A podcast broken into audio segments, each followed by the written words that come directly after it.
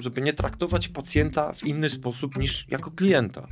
Pacjent to jest klient, jeden do jednego, ma te same zachowania i tak samo będzie się zachowywał po wyjściu z placówki medycznej, jak po tym jak wyszedł z RTV Euro AGD z telewizorem pod pachą. Moim dzisiejszym gościem jest Marcin Fiedziukiewicz, prezes platformy Kliniki.pl. Kliniki.pl to platforma łącząca pacjentów z prywatnymi klinikami, więc będzie bardzo dużo o marketingu tego typu usług. Jedziemy. Kurczę, narobiło, na, na, narobiło ci się konkurencji. Ja to kojarzyłem kiedyś tylko ten, że czekaj, dobry mechanik, znany lekarz. Znany lekarz, ty. Nie, no to wiesz, to, żeby pogadać o znanym lekarzu. No oni lata gromadzili tą bazę tych opinii, no i to było... Znaczy, znany lekarz ma taką, wiesz, genezę, jak kiedyś się szło do cioci i się pytało, ciociu, poleć mi dobrego dermatologa, nie? No to, to znany lekarz jest ciocią w internecie.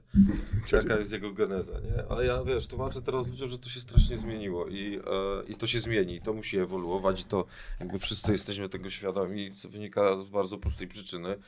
Po pierwsze, brakuje lekarzy, już, wiesz, znani lekarze y, się kończą, nie? No bo mają jakieś capacity. No mają, dwa, że mają capacity, dwa, że część już przechodzi na emeryturę, nie? Znanych lekarzy. No tak, społeczeństwo nam się starzeje, jest coraz większe wymaganie le obsługi lekarskiej. Dostępność lekarzy, nie? I teraz wiesz, no, co z tego, że znajdziesz tego super znanego lekarza? I ostatnio opowiadała znajoma, że e, co prawda do e, psychiatry dziecięcego. To jest, to jest masakra. rzadki ten. Komercyjnie. Termin za 10 miesięcy. Komercyjnie, czyli odpłatny, za, za kasę. Za 10 miesięcy, nie? No i teraz wiesz, jeżeli masz problem e, z. No, masz dziecko z próbami samobójczymi, kurwa, dziecięcy, to już jest, wiesz, e, e, duży problem. To nie? jest grubo. W sensie czekanie 10 miesięcy to może być bardzo niebezpieczne. Już nawet nie dla psychiki, ale tak naprawdę dla życia i wiesz, masz za 10 miesięcy tego znanego, wybranego, no to wiesz, poszukasz takiego, do którego dostaniesz się szybciej, a będzie mniej znany, nie? Więc jakby y, ta geneza znanego lekarza sprzed 10 lat, czy tam kilkunastu, jak pamiętam, to jakby brała się z tego, że po prostu wzięli bazę nazwisk lekarzy i bazowali jeszcze na tym, że ludzie szukają lekarzy po nazwiskach, nie? Oczywiście też się dobrze spozycjonowali na specjalizację i, i jakby tak, tak, to wszystko działało i potem ten model drzewo. biznesowy swój wprowadzili, nie? Ale jakby, to, ja to też zawsze mówię, e, czym, czym my się różnimy jako kliniki.pl od znanego. Znany lekarz jest z genezy to znanego lekarza, jest lekarzocentryczny. On teraz próbuje być trochę bardziej klinikocentryczny, czyli skupiać się też na placówkach medycznych, bo to jednak placówki medyczne dzisiaj w większości stają się płatnikiem dla znanego lekarza. Wcześniej to byli lekarze, którzy sami płacili sobie abonament za te profile na znanym lekarzu, jeżeli chcieli wiesz, być by, by, e, w jakiś sposób wyróżnieni. Czy mieć wpływ na, e, czy jakąkolwiek e, możliwość moderacji tych opinii, które się tam o nich pojawiają. Natomiast my jako Kliniki.pl jesteśmy stricte placówkocentryczni, czyli my jesteśmy narzędziem marketingowym dla placówki medycznej to placówka medyczna dzięki klinikom może zbudować swój brand. Bo ja wychodzę z takiego założenia, jak jeżdżę tam po różnych konferencjach medycznych, gdzie tam przychodzą menadżerowie ze służby zdrowia, im zawsze mówię, że po pierwsze muszą budować brand placówki, dlatego że lekarze są nielojalni. Znaczy, nie obrażam tutaj lekarzy, ale no lekarze, jak każdy pracownik, może być nielojalny. Po drugie, lekarz, jak zbuduje swoją markę, to najprawdopodobniej założy swoją działalność i pod swoim szyldem będzie wolał. Jeżeli jest na tyle oczywiście odważny i jakoś tam jest w stanie ogarnąć to biznesowo, albo ma żonę, która to ogarnie biznesowo, bo to częsty case. Na rodzina, tak. No. no jest... I, i, i, I dlatego placówka musi budować swój brand, żeby pacjent chciał do niej przyjść. I e, wydaje mi się, że taki docelowy model to jest taki model skandynawski, czyli że idąc do placówki medycznej, czy szwajcarski, o, idąc do placówki medycznej, wiesz, że ona ci zagwarantuje dobrego lekarza, który cię wyleczy, czy dobrze skonsultuje. Nie? I do tego zmierzamy i to, co już powiedziałem, w związku z tym, że lekarzy zaczyna brakować, ja jestem przekonany, że w ciągu kilku, kilkunastu lat to będzie spora rewolucja. Po pierwsze, znani lekarze będą mieli e, nieznane nazwiska, bo one będą e, brzmiały obcojęzycznie, bo musimy zacząć no już, już dużo brzmi, importować, importować tutaj lekarzy, choćby z Ukrainy. Nie? No teraz jest problem. Na przykład Mamy takich partnerów e, ukraińskich, którzy siedzą w tej branży medycznej, oni to robili na Ukrainie, teraz są w Polsce i e, Chcieliśmy jakiś szpital e, obsadzić e, zabiegowy lekarzami z Ukrainy.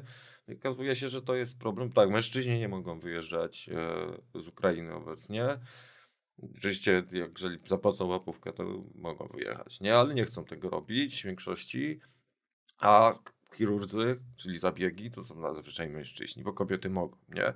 Ale, e, ale tych lekarzy z zagranicy na pewno będzie przybywało, pewnie z Ukrainy, pewnie jeszcze z innych miejsc. No i druga rzecz, która na pewno się zadzieje w przeciągu, jestem święcie przekonany, że to się dzieje na naszych oczach z dnia na dzień, to jest sztuczna inteligencja. No i lekarz pierwszego I, kontaktu. I teraz, teraz e, e, mam znajomych, którzy, nie wiem, dystrybuują sprzęt medyczny. Jeden znajomy mówiąc, sprzedaje głównie PET, tomografię, tomografy, rezonanse magnetyczne, urządzenia. On, on mówi, że już mają technologię, żeby to urządzenie robiło opis. Bo dzisiaj jest tak, że tak jaki jest na przykład dzisiaj problem, jak chcesz iść na rezonans magnetyczny, to nawet nie musi być dostępność terminu, tylko kiedy dostaniesz opis. I teraz ja często czytam opinie o placówkach medycznych i bardzo często w tych, e, gdzie jest diagnostyka obrazowa, opinia jest zła, dlatego że pacjent e, przez dwa tygodnie nie dostał opisu, a miał, nie wiem, obiecane, że dostanie w ciągu 10 dni, nie? Więc Generalnie e, dzisiaj już ta sztuczna inteligencja jest przygotowana do tego, żeby zrobić tą analizę, co jest w obrazie tym, czy, czy w tym wyniku badania i ten opis przedstawić zamiast lekarza, no ale dzisiaj musi pieczątkę przybić lekarz, nie? Są jeszcze, no, jeszcze ograniczenia procedury, no ale wiesz... No i to jest, wiesz, ale to jest procedura prawna, nie? No bo ktoś jakby musi wziąć odpowiedzialność za to, co tam jest w tym opisie. No sztuczna inteligencja jako maszyna, no nie weźmie odpowiedzialności. Musi ktoś jakby prawnie za to odpowiadać. Tak. Gdzieś to musi przeniesiony więc... jakiś certyfikat, czy coś musi tak, być, żeby... Ale wiesz, a więc tak naprawdę dzisiaj to nie jest kwestia y, technologii, że jest jakiś problem, że to nie działa, tylko jest kwestia regulacji prawnych. No, regulacje prawne generalnie, co wiemy po pojawieniu się czata GPT, nie są przygotowane, czy są, tak naprawdę technologia wyprzedza zdecydowanie to, te, te regulacje prawne i, i na pewno to jest jedno z największych wyzwań też w medycynie. Byłem e, jakieś, nie wiem, pół roku temu na takiej konferencji w ambasadzie Francji, gdzie e, przedstawiali case e, francuskich badań nad e, analizą problemów kardiologicznych, czyli takich badań stricte dotyczących, dotyczących chorób serca. I oni pokazywali, że jakby te ich algorytmy są w stanie wykrywać wady serca trzy razy sprawniej niż średni kardiolog. Taki wzięli próbkę lekarzy kardiologów, wzięli, średnią, wzięli, ten, wzięli i... średnią z wyników kardiologów i średnią z tej sztucznej inteligencji i ta sztuczna inteligencja była prawie perfekcyjna, jeżeli chodzi. I, i to już działa. To już się te, te, takie, te, ja, takie... ja też patrzyłem, wiesz, jakieś tam przykłady właśnie wykrywania bardzo wczesnych stadiów, nie wiem, chociażby nowotworów obrazkowe i tak dalej, które dla człowieka mo może przegapić. No my wszyscy jesteśmy ludzie, lekarze ci pracujący w klinice szpitalu gdzieś tam często są przemęczeni czy coś, a sztuczna inteligencja po prostu wyłapuje przez podobieństwo jakieś obrazy. No, i... no ale to wiesz, ale to jest taki, jest taki polski startup Stetomi, oni rob, zrobili taki stetoskop, e, no jakby tam, oni głównie zajmują się teraz y, astmą i tam leczeniem astmy u dzieci i to jest ten, to urządzenie jakby jest dystrybuowane do rodziców, którzy tam mają diagnozować te dzieci, to potem gdzieś idzie, idą te wyniki do lekarza. No to tak proste urządzenie jak stetoskop, nie? Polegające na tym, że lekarz zakłada coś na uszy, przykłada słuchaweczkę i tam sobie słucha.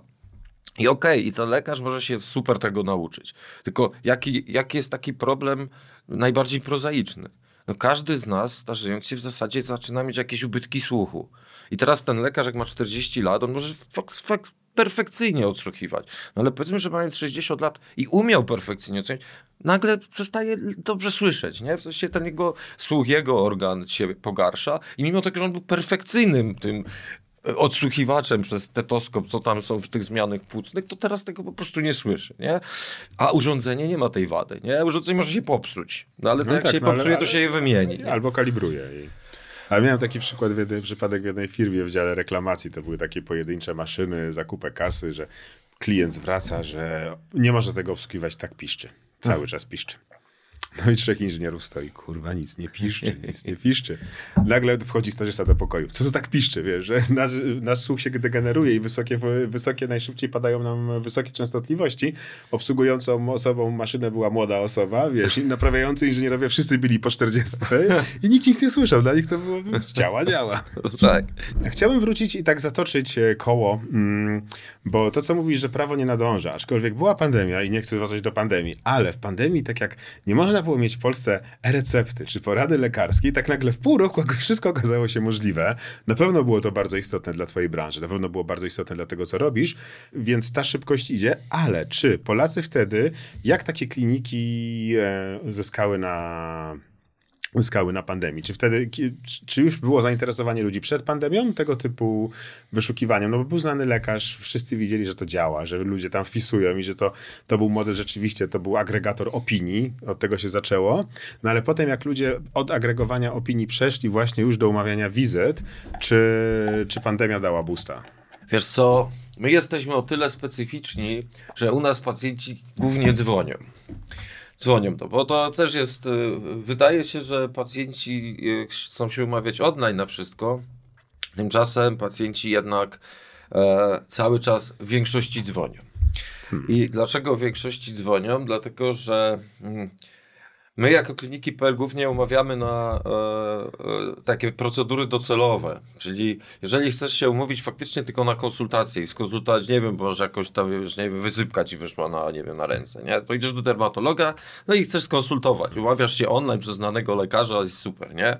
Ale u nas na przykład jak, nie wiem, masz bliznę i ją chcesz zoperować, czy nie wiem, laserem ją e, usunąć, nie? Czyli też idziesz najpierw do lekarza, który to obejrzy, ale potem będzie musiał coś zrobić, czyli nie wiem, użyć tego lasera. To dzwonisz dlatego, że na przykład się dowiedzieć, czy masz przynieść jakieś badania. Czy jak masz się przygotować do tej wizyty? Czy zrobią ci to od razu, nie? Online ci tego nie wytłumaczy, nie? nie ma, tam możesz się mówić na konsultację, a pacjenci robią to e, z bardzo prozaicznych przyczyn. Pierwsza jest taka, i to jak sobie byś poczytał opinii, tak, ja dużo czytam opinii o placówkach medycznych z racji tego, że się tym głównie zajmuję. Bardzo często jest y, opinia zła o placówce w sytuacji, w której jest ktoś mówiony na konsultację, przychodzi na tą konsultację, i ona trwa 3 minuty, bo lekarz mówi, proszę iść do diagnostyki, zrobić takie badanie, takie, takie, takie, jeszcze coś takiego, nie? I ten I pacjent wrócić. wychodzi po 5 minutach, w recepcji mówią 150-200 zł za konsultację, a on nic nie załatwił, nie? Więc on woli zadzwonić i się dowiedzieć, czy ja mogę przyjść, bo, bo wiesz, badania diagnostyczne, na przykład takie diagnostyka laboratoryjna, nie? No to y, idziesz sobie do punktu, które masz teraz w Polsce co 300 metrów, bo od covid to już są co 300 metrów, nie? I idziesz i mówisz, potrzebuję takie, takie, takie, dobra, na jutro będą wyniki, wtedy bierzesz, to idziesz do lekarza, nie? Nie tak jak było kiedyś, że wiesz, idziesz do rodzinnego, on ci mówi, to tu proszę, skierowanie na te badania i dopiero. Teraz idziesz do i robisz to od ręki, nie? Więc pacjenci chcą tą wiedzę mieć wcześniej, bo nie chcą też zbędnie wydawać pieniędzy, ani tracić czasu. I dlatego u nas najczęściej dzwonią. Jak było teraz, przechodząc do pandemii, to generalnie była gigantyczna panika. To znaczy, to była panika na poziomie, jak my zajmujemy się głównie umawianiem wizyt, to jak się zaczęła pandemia, to była połowa marca, tak mniej więcej, to się zajmow zaczęliśmy zajmować odwoływaniem wizyt. Nie, znaczy po prostu nagle, i to była panika z dwóch stron. Z jednej strony przerazili się pacjenci, że boję, pójdę tam na tej placówkę, jeszcze się zarażę, więc odwołuję, czyli lepiej, żebym nie, nie wyleczył tego, z czym tam miałem iść, czy co, zrobił tego, co miałem zrobić, tylko lepiej z dala tego wirusa, nie? A z drugiej strony była panika też e, w niektórych placówkach, bo nie mieli wprowadzonych procedur bezpieczeństwa, tych, które gdzieś tam były wymagane, czyli te jakieś ochraniacze, te pleksy, które potem stawiali, nie mieli zakupionej odpowiedniej ilości tych środków bezpieczeństwa, które trzeba było nagle wystawić, żeby wszyscy, nie wiem, sobie dezynfekowali ręce. Więc u nas była taka sytuacja, że sporo placówek się zamknęło na jakiś czas, tak? ale niedługi. To było na szczęście niedługi. E, jakby się na długo zamknęli, to by nas wykończyli. E, natomiast e, one tak niektóre 2, 3, 4 tygodnie najwięcej się dentystów pozamykało. Nie, bo dentyście się łatwo zamknąć, środki jakieś nagromadzone mieli. Twierdzili, że na miesiąc się zamknę, trochę odpocznę, ale przynajmniej tą falę sobie pierwszą przetrwam.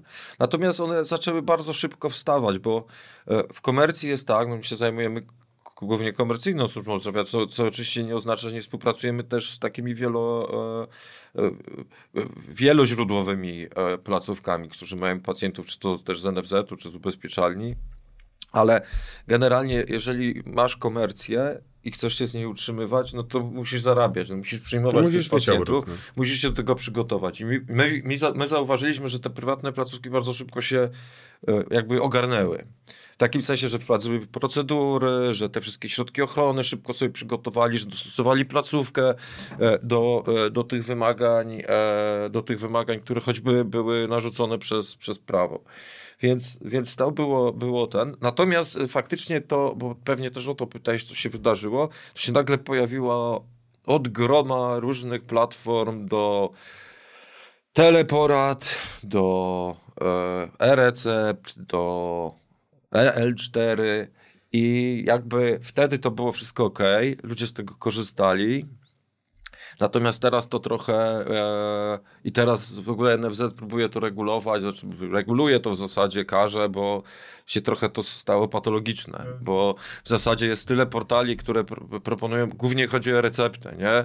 Że i tu główny zarzut polega na tym, i on jest moim zdaniem całkiem słuszny, że w zasadzie y, są lekarze, którzy potrafią 400 recept wypisać dziennie, nie? Jakaś, Przez taki właśnie system. czytałem, wyłapałem, jak się szykowałem do rozmowy ostatni tydzień, to wyłapałem nawet jakaś rekordzistka, 1100 recept no, średnio dziennie. No, no i to wiesz, to, jest, to już jest po prostu taki system, że dostają kasę za każdą receptę, w żaden sposób nie weryfikują tych pacjentów, nie? No to może... Znaczy poziom weryfikacji jest po prostu bardzo niski, nie? No tak, no jakiś praktycznie zautomatyzowany wywiad, no te, co możesz? No też, też e, te teleporady też były, no to też wydaje się, że teleporady to są takie super systemy, gdzie ten lekarz widzi pacjenta zawsze przez kamerkę, gdzieś tam ten pacjent coś mu może pokazać, wysłać jakieś te. Teleporada najczęściej w Polsce to jest rozmowa telefoniczna, dosłownie. Więc to nie jest żaden bardzo e, zaawansowany system, który pozwala bardzo dobrze zdiagnozować, bo często ta rozmowa. No to jest zgadką przez jak, telefon. Jak przez telefon. No. Więc e, miałem taką znajomą okulistkę, która mi opowiadała, jak się zaczęła pandemia, że kazali im robić teleporady okulistce. I ona mówi, że pacjenci oczekiwali, że ona im zbada wzrok przez kamerkę internetową.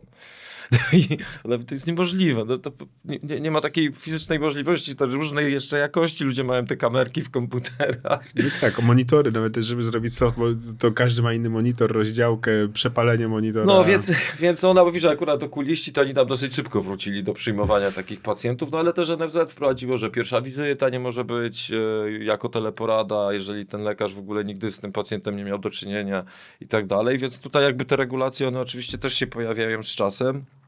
Jedne są bardziej słuszne, drugie, drugie mniej słuszne, ale prawda też jest taka, że e, duża część pacjentów nie lubi teleporad. Że to e, oczywiście ludzie już przyzwyczaili się do tego, że jak dostaną tą receptę e, online, jeżeli szczególnie biorą to leki no, już cały czas. No, są jakieś, nie wiem, kardiologiczne czy, e, czy urologiczne leki, które się bierze całe życie już. To, e, no to wtedy przedłużenie tej recepty jest czymś naturalnym. To jest automat praktycznie. Natomiast, natomiast w przypadku no, jakiegoś nowego schorzenia, nowej choroby, no to jednak ludzie wtedy oczekują, że do tego lekarza pójdą i on ich obejrzy. No, natomiast, natomiast u nas to jeszcze jest kwestia tego, że u nas dużo pacjentów to są pacjenci zabiegowi. No zabiegów się jeszcze przez telemedycynę nie da zrobić. E, oczywiście są roboty typu Da Vinci, gdzie operator może siedzieć, nie wiem, w Stanach Zjednoczonych i operować w Polsce, no ale i tak ten pacjent musi iść do tej sali operacyjnej, gdzie jest to Da Vinci czy jakiś inny robot, czy po prostu lekarz, operator i ten zabieg już tam na miejscu przeprowadzić. Okej, okay. wróćmy, przejdźmy może do tego. Zacząłeś mówić, że, jest, że tłumaczysz placówkom, że mają robić branding, super, i tłumaczysz, że jesteś e, platformą e, marketingową dla tych placówek.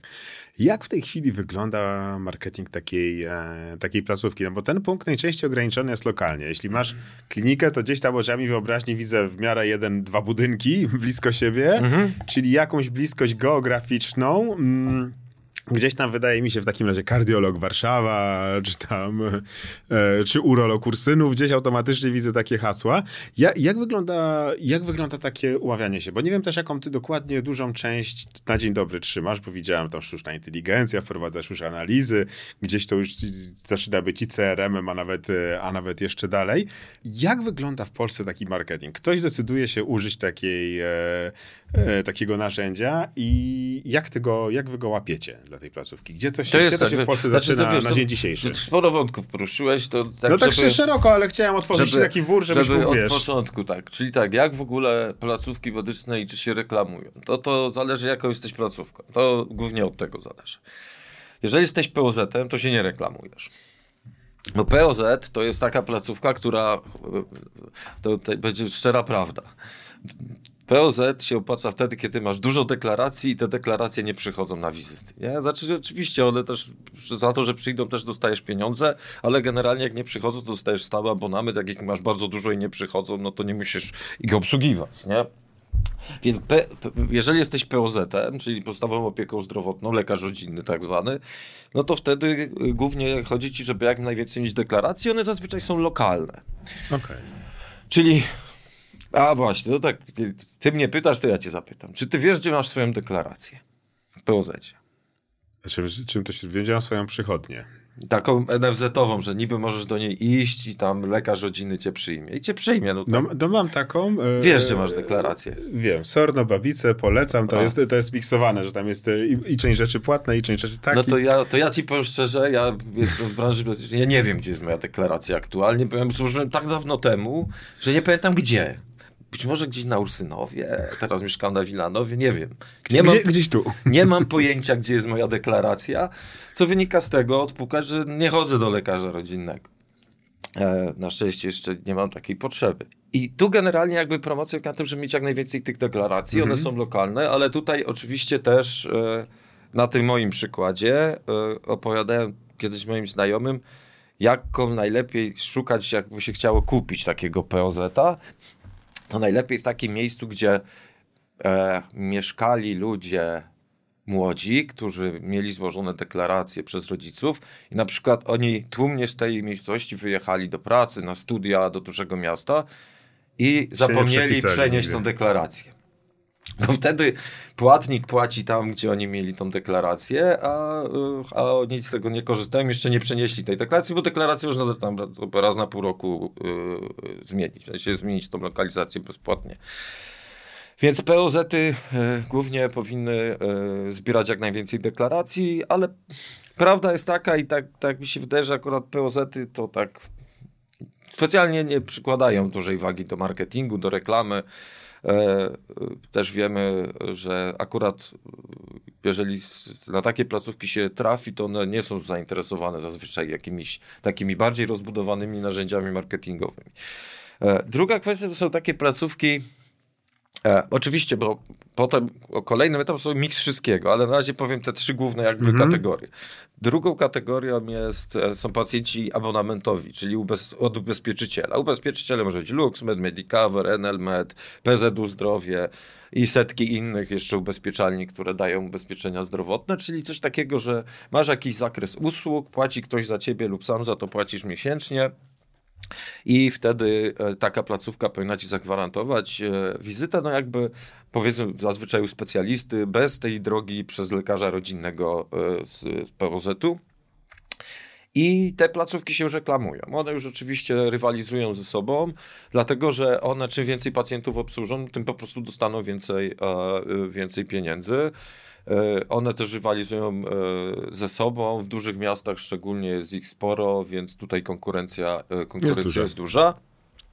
Trzecia kategoria e, tych placówek to, to są placówki komercyjne, nie? czyli takie, do których idziesz i płacisz pieniędzmi. No i oczywiście są jeszcze szpitale, ale szpitale to zazwyczaj, e, jeżeli chodzi o ratowanie życia, no bo to e, w komercji praktycznie nie ma ratowania życia, Oczywiście ono może się zdarzyć, ale to, e, to, to, jest, to jest bardzo, bardzo niewielki. On, to, to się zdarza w sytuacji naprawdę jakiejś bardzo wyjątkowej, nagłej.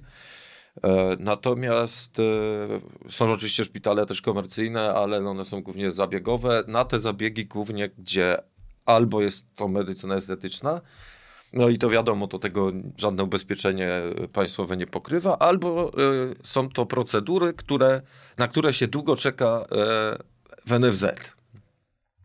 No i na przykład, przykład takiej usługi w szpitalu, w szpitalu, na której się długo czeka na NFZ, to są na przykład wszystkie rzeczy ortopedyczne. Dlatego, że e, ortopedyczne rzeczy zazwyczaj nie zagrażają bezpośrednio zdrowiu czy życiu, znaczy życiu głównie. Więc y, tutaj. Mogą być odsuwane. E, tak, regulator uznaje, że można sobie poczekać. Nie? I tak na przykład na operację kolana 3 lata, 4 lata na bark, 5 lat na endoprotezę, no może przesadziłem, na endoprotezę rok. E, no i to wtedy ludzie, jak to boli, na przykład tak, o tak, ta endoproteza, no to to boli. To jak boli cię przez rok i masz czekać, no to wtedy szukasz, jak to możesz zrobić prywatnie i wtedy te szpitale faktycznie działają. I najwięcej reklamy Najwięcej w reklamę inwestują placówki, które mają komercyjne usługi. I tutaj w zasadzie, tak jak ja, ja robię czasami taką prezentację, kto jest e, e, naszą konkurencją, klinik.pl. Naszą konkurencją jest znany lekarz na przykład. Nie, no bo to jest narzędzie marketingowe, no faktycznie e, ci lekarze czy placówki medyczne e, mogą się pokazać. E, jeżeli znany lekarz jest podobnie jak my, dobrze wypozycjonowany w Google, ciężko by było pojedynczej placówce się tak dobrze wypozycjonować. Placówki zazwyczaj są dobrze wypozycjonowane na swoją nazwę, no ale jeżeli ktoś jeszcze tej nazwy nie zna, no to raczej trudno, żeby ją znalazł. Więc generalnie wtedy korzysta się z takich platform jak my, czy znany lekarz i to jest jedna moja konkurencja. Ale kto jest moją drugą konkurencją? Moją drugą konkurencją są agencje reklamowe. Agencje, które głównie robią reklamy, e, w, no, performance i, i, i, tak naprawdę, e, i tak naprawdę e, wszystkie reklamy internetowe. I tutaj, e, I tutaj jest bardzo duża konkurencja, bo to pewnie też świetnie o tym wiesz. Jest bardzo dużo mniejszych, większych agencji, ale też takich pojedynczych freelancerów, którzy obsługują, prowadzą no i, i, obsługują. Są, i są też przychodnie, które są obsługiwane normalnie przez, przez duże, średnie agencje. No nawet dokładnie. I niektórych przez, stać na domy Przez duże, średnie, a takie powiedzmy mniejsze czasami placówki mają takiego freelancera, który tam obsługuje na przykład kilka placówek i im robi, nie wiem, Google Adsy, nie? jakieś tam profile na Facebooku prowadzi. Więc tutaj jest duża konkurencja i tutaj dużo, e, dużo placówki w tym zakresie wydają. Oczywiście, jakbyśmy pewnie popatrzyli na budżety, to budżetów tutaj bardzo wysokich nie ma. Ale takie duże placówki, głównie zabiegowe, gdzie jest dużo pieniędzy, dlatego że zabiegi są drogie i one mimo wszystko są dosyć rentowne, potrafią wydawać już naprawdę duże pieniądze i jakbyś się nawet przejechał, to zresztą jest mój klient, ale jakbyś się przejechał autostradą z Warszawy do Łodzi, to tak mniej więcej w połowie drogi stoi taki wielki billboard. Tam się reklamuje placówka medyczna czysto komercyjna, czysto zabiegowa, ona akurat tam bariatryczne, czyli związane z no, otyłością. Ja myślałem, że mówisz o wazektomiaku. A wazektomia też się, też się reklamuje, to zresztą jest yy, notabene bardzo popularny zabieg w Polsce. To by można się dziwić, ale, ale generalnie jakby świadomość tej yy, antykoncepcji, że tak powiem, męskiej bardzo, bardzo wzrosła, między innymi dzięki tym wielkim billboardom, które były w zasadzie w każdym mieście w Polsce. W każdym razie y, tutaj, y, tutaj na reklamy idzie dużo pieniędzy i to mówię. I to najwięcej pewnie idzie na performance y, w internecie, ale też są i billboardy, i tak no, wspomniałeś wazektomię, wspomnieliśmy te usługi bariatryczne, ale na przykład to są też e, targi, targi medyczne, targi medyczne, gdzie przychodzą pacjenci e, i to jest też na przykład ulotkowanie. No i medycyna estetyczna, o której wspomniałeś, która jest influencerami też stoi. Tak, i jest, jest komercyjna. Ale to medycyna estetyczna jest. No właśnie, to jest teraz. E, regulator wprowadził e, no już duże obostrzenie, jeżeli chodzi mhm. o reklamowanie medycyny estetycznej, szczególnie właśnie przez influencerów. To było. E, e znaczy, też pewnie świetnie wiesz, ale generalnie. E, ja nie wiem, jak to jest w innych krajach, bo jakby jakoś specjalnie się tym nie interesowałem, ale uważam, że w Polsce mamy naprawdę do czynienia z totalną patologią influencerską, jeżeli chodzi o nieoznaczanie e, reklam i materiałów e, w jakiś sposób płatnych. E, były takie case'y, mm, że sobie influencerka jechała do Turcji, robiła całą relację z tego wyjazdu, żeby zrobić sobie na przykład nos ponieważ e, polska medycyna estetyczna bardzo, znaczy konkuruje z nią no, turecka, na przykład, która jest tańsza. I, I była ta relacja, cały tam, nie wiem, kilka dni leciała sobie takie relacje, to pokazywania tej placówki, samego zabiegu, jak po zabiegu i nikt nie było wspomniane, że tam poszła płatność za to. Co generalnie jest problemem e, dużym z, z, różnych punktów widzenia. No, pierwszym prawnym, no reklama powinna być oznaczona. Dwa, ludzie, którzy to ograniają, oglądają, w związku z tym powinni wiedzieć, że ta osoba pojechała, bo ktoś jej zapłacił. Ale trzy, zazwyczaj oglądają to młode osoby, które mogą mieć jakieś kompleksy, mają bardzo duży wpływ ma na nich ten influencer, który w jakiś sposób, dla mnie w zupełnie nieuzasadniony sposób staje się autorytetem dla tych młodszych ludzi i potem tacy ludzie mogą sobie zrobić krzywdę. Mogą, no była to nie tylko domena Polski, akurat jeśli chodzi o rynek turecki, stambulski. E, to była wielka afera w Wielkiej Brytanii. Tam BBC zrobiło reportaż, no bo tam było jakoś w bardzo krótkim czasie jedna influ kilka influencerek, e, to zabieg, którego estetycznie ja nie rozumiem, czyli zamiłowanie do wielkich tyłków, e, zabieg powiększania i te laski momentalnie zaczynały chorować. Tam się wydarzyło kilkanaście case'ów, jeden po drugim i, e, i była również nieoznaczona reklama przez e, influencerki. To była Wielka Brytania, nie Polska. No, ale to, to, to wiesz, to, to, to jest w ogóle e, medycyna i reklama w medycynie, dlatego bardzo dużo jest obostrzeń. Nie? To, mm. to są, I to są obostrzenia z jednej strony, które mogą być zrozumiałe, ale z drugiej strony w jakimś sensie przez to też są niezrozumiałe. Bo teraz e, wyobraź sobie taką sytuację. Robisz akcję, my robimy takie akcje na przykład, promowania e, w jakimś sensie zdrowego stylu życia, czyli walki z otyłością. I Google ci mówi, nie możesz tego reklamować. Dlatego, że dyskryminujesz osoby, które mogą czuć się niedobrze z tym. Jeste, jesteś fatfobem. Dokładnie. I, e, i teraz e, pytanie. Czy to jest złe, że ty próbujesz przekonać osoby, które powiedzmy mają problem z otyłością, że powinny coś z tym zrobić. Ale robisz to nie w sposób jakiś właśnie takich obrażając, mm -hmm. tylko, tylko zachęcając, zachęcając do jakiejś aktywności.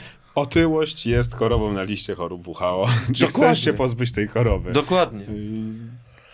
I teraz nie możesz tego reklamować. A z drugiej strony masz taką właśnie, wiesz, instagramowiczkę, czy tam jeszcze gorzej tiktokerkę, która właśnie sobie jedzie do Turcji, robi jakiś dziwny zabieg.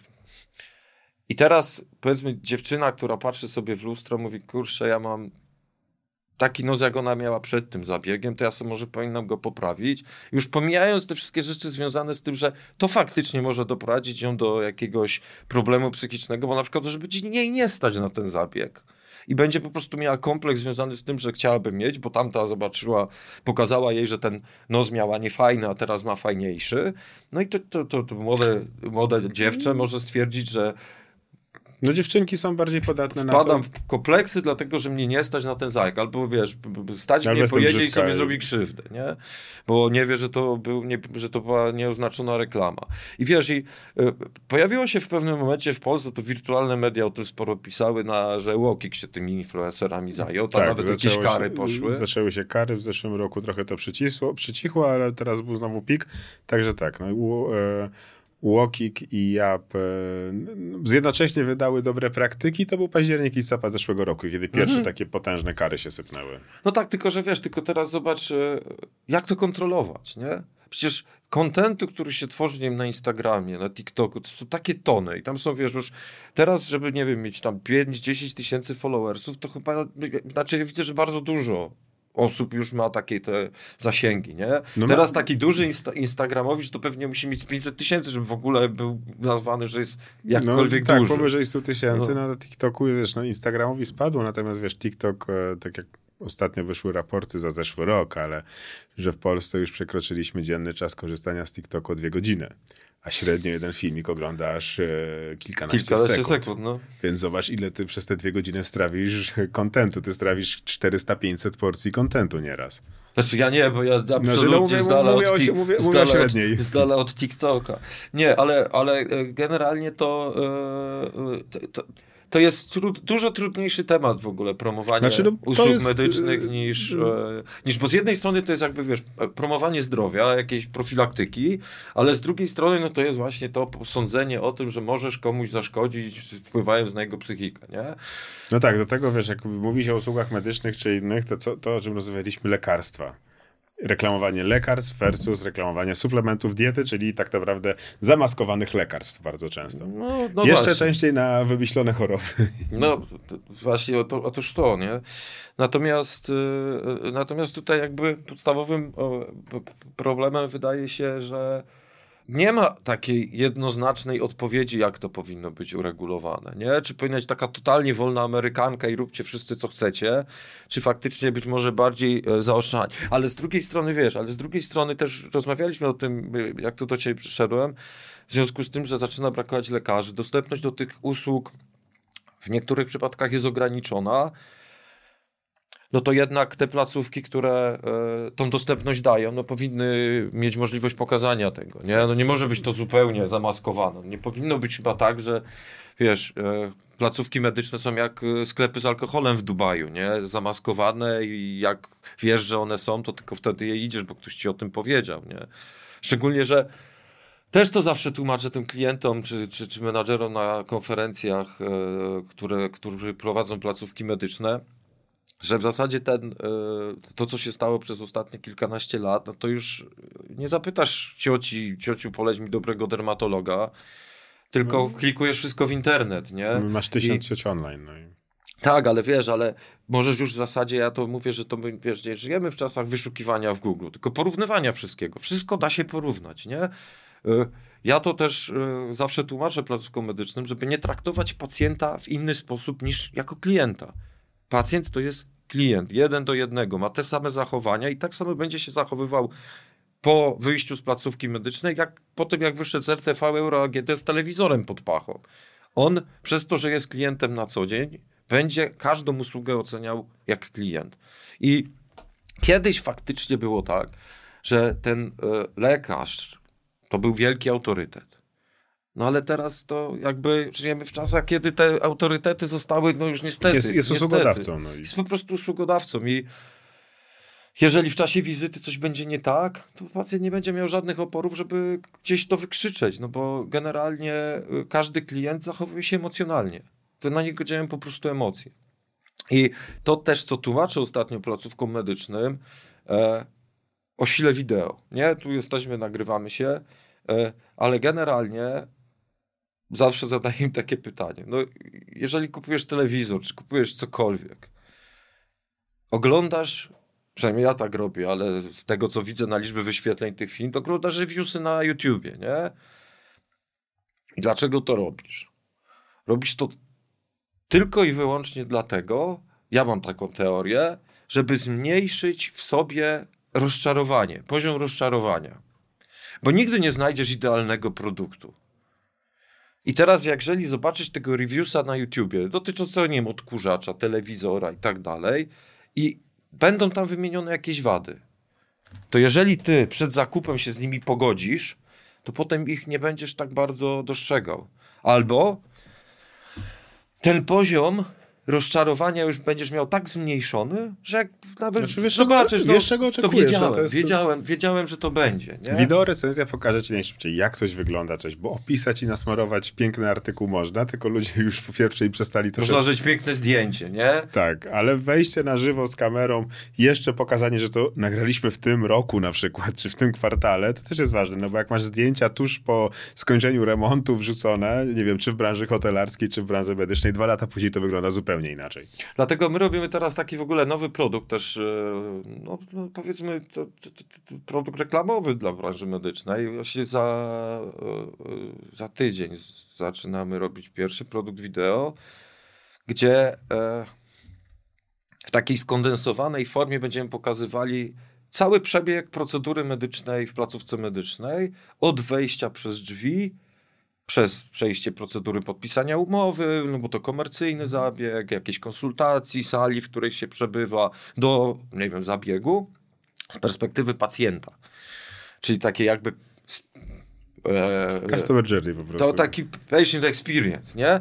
Bo to, co też e, ja bardzo często tłumaczę placówkom medycznym, bo jakby marketing placówki medycznej, to, na, to wiesz, i ja mam klientów, którzy oczywiście są w tym świetni, ale niestety widzimy, że jednak większość placówek medycznych, mimo tego, że wydaje się, że już ten czas poszedł tak do przodu i tak wszystko się zmieniło, ale część placówek nadal nie potrafi się reklamować.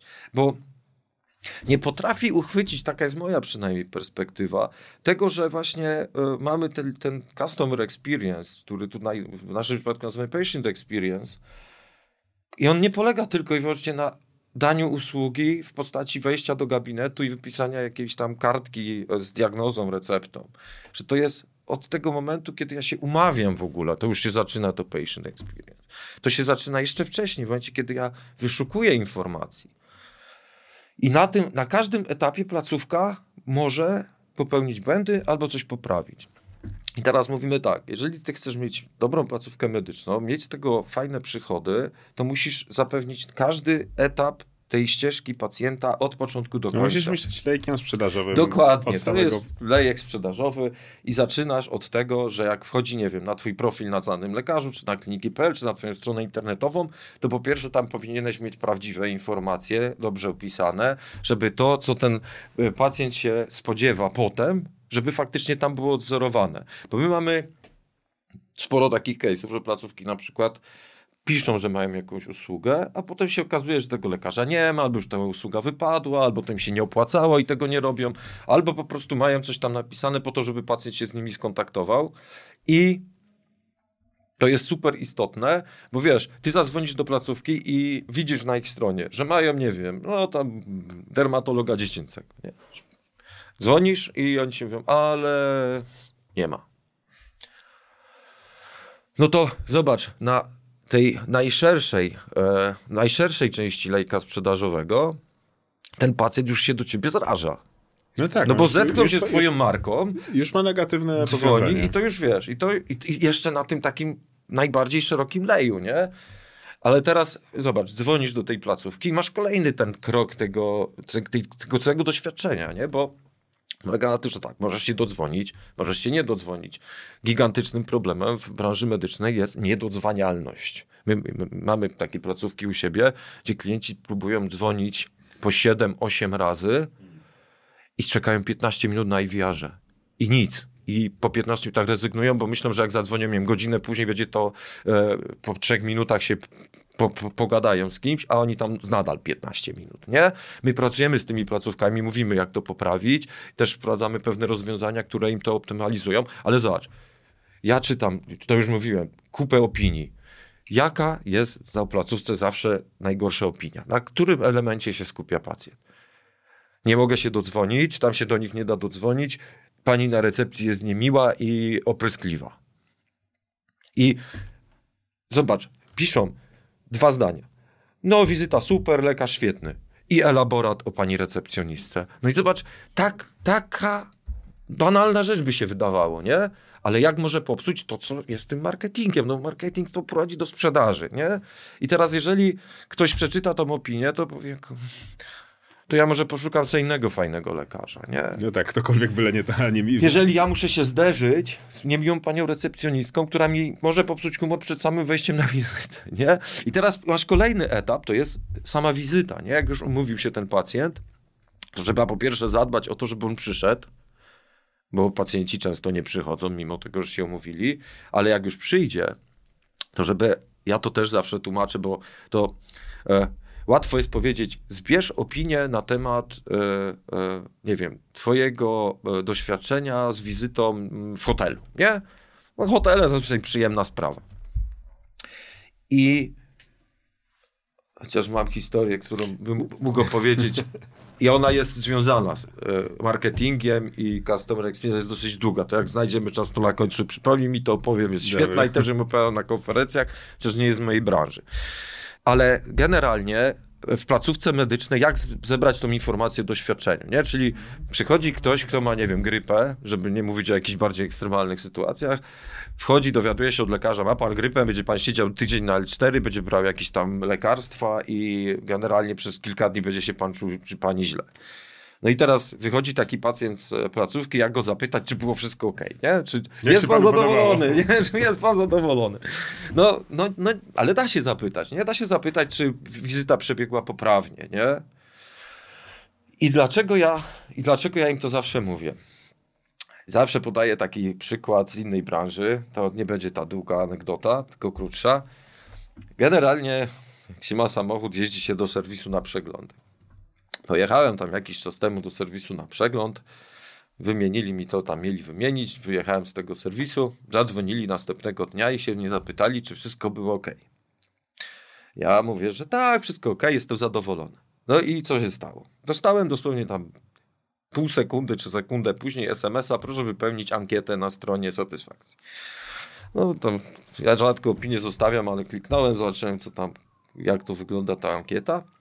I potem miałem kolejną e, wizytę, tam tą okresową w serwisie, ale byłem w międzyczasie na wakacjach i jak wracałem z tych wakacji, już słyszałem, że klocki hamulcowe, już ich nie ma. A ja zazwyczaj jak klocki hamulcowe się kończą, to wtedy się tarcze zaczynają też no, jak, e, tak.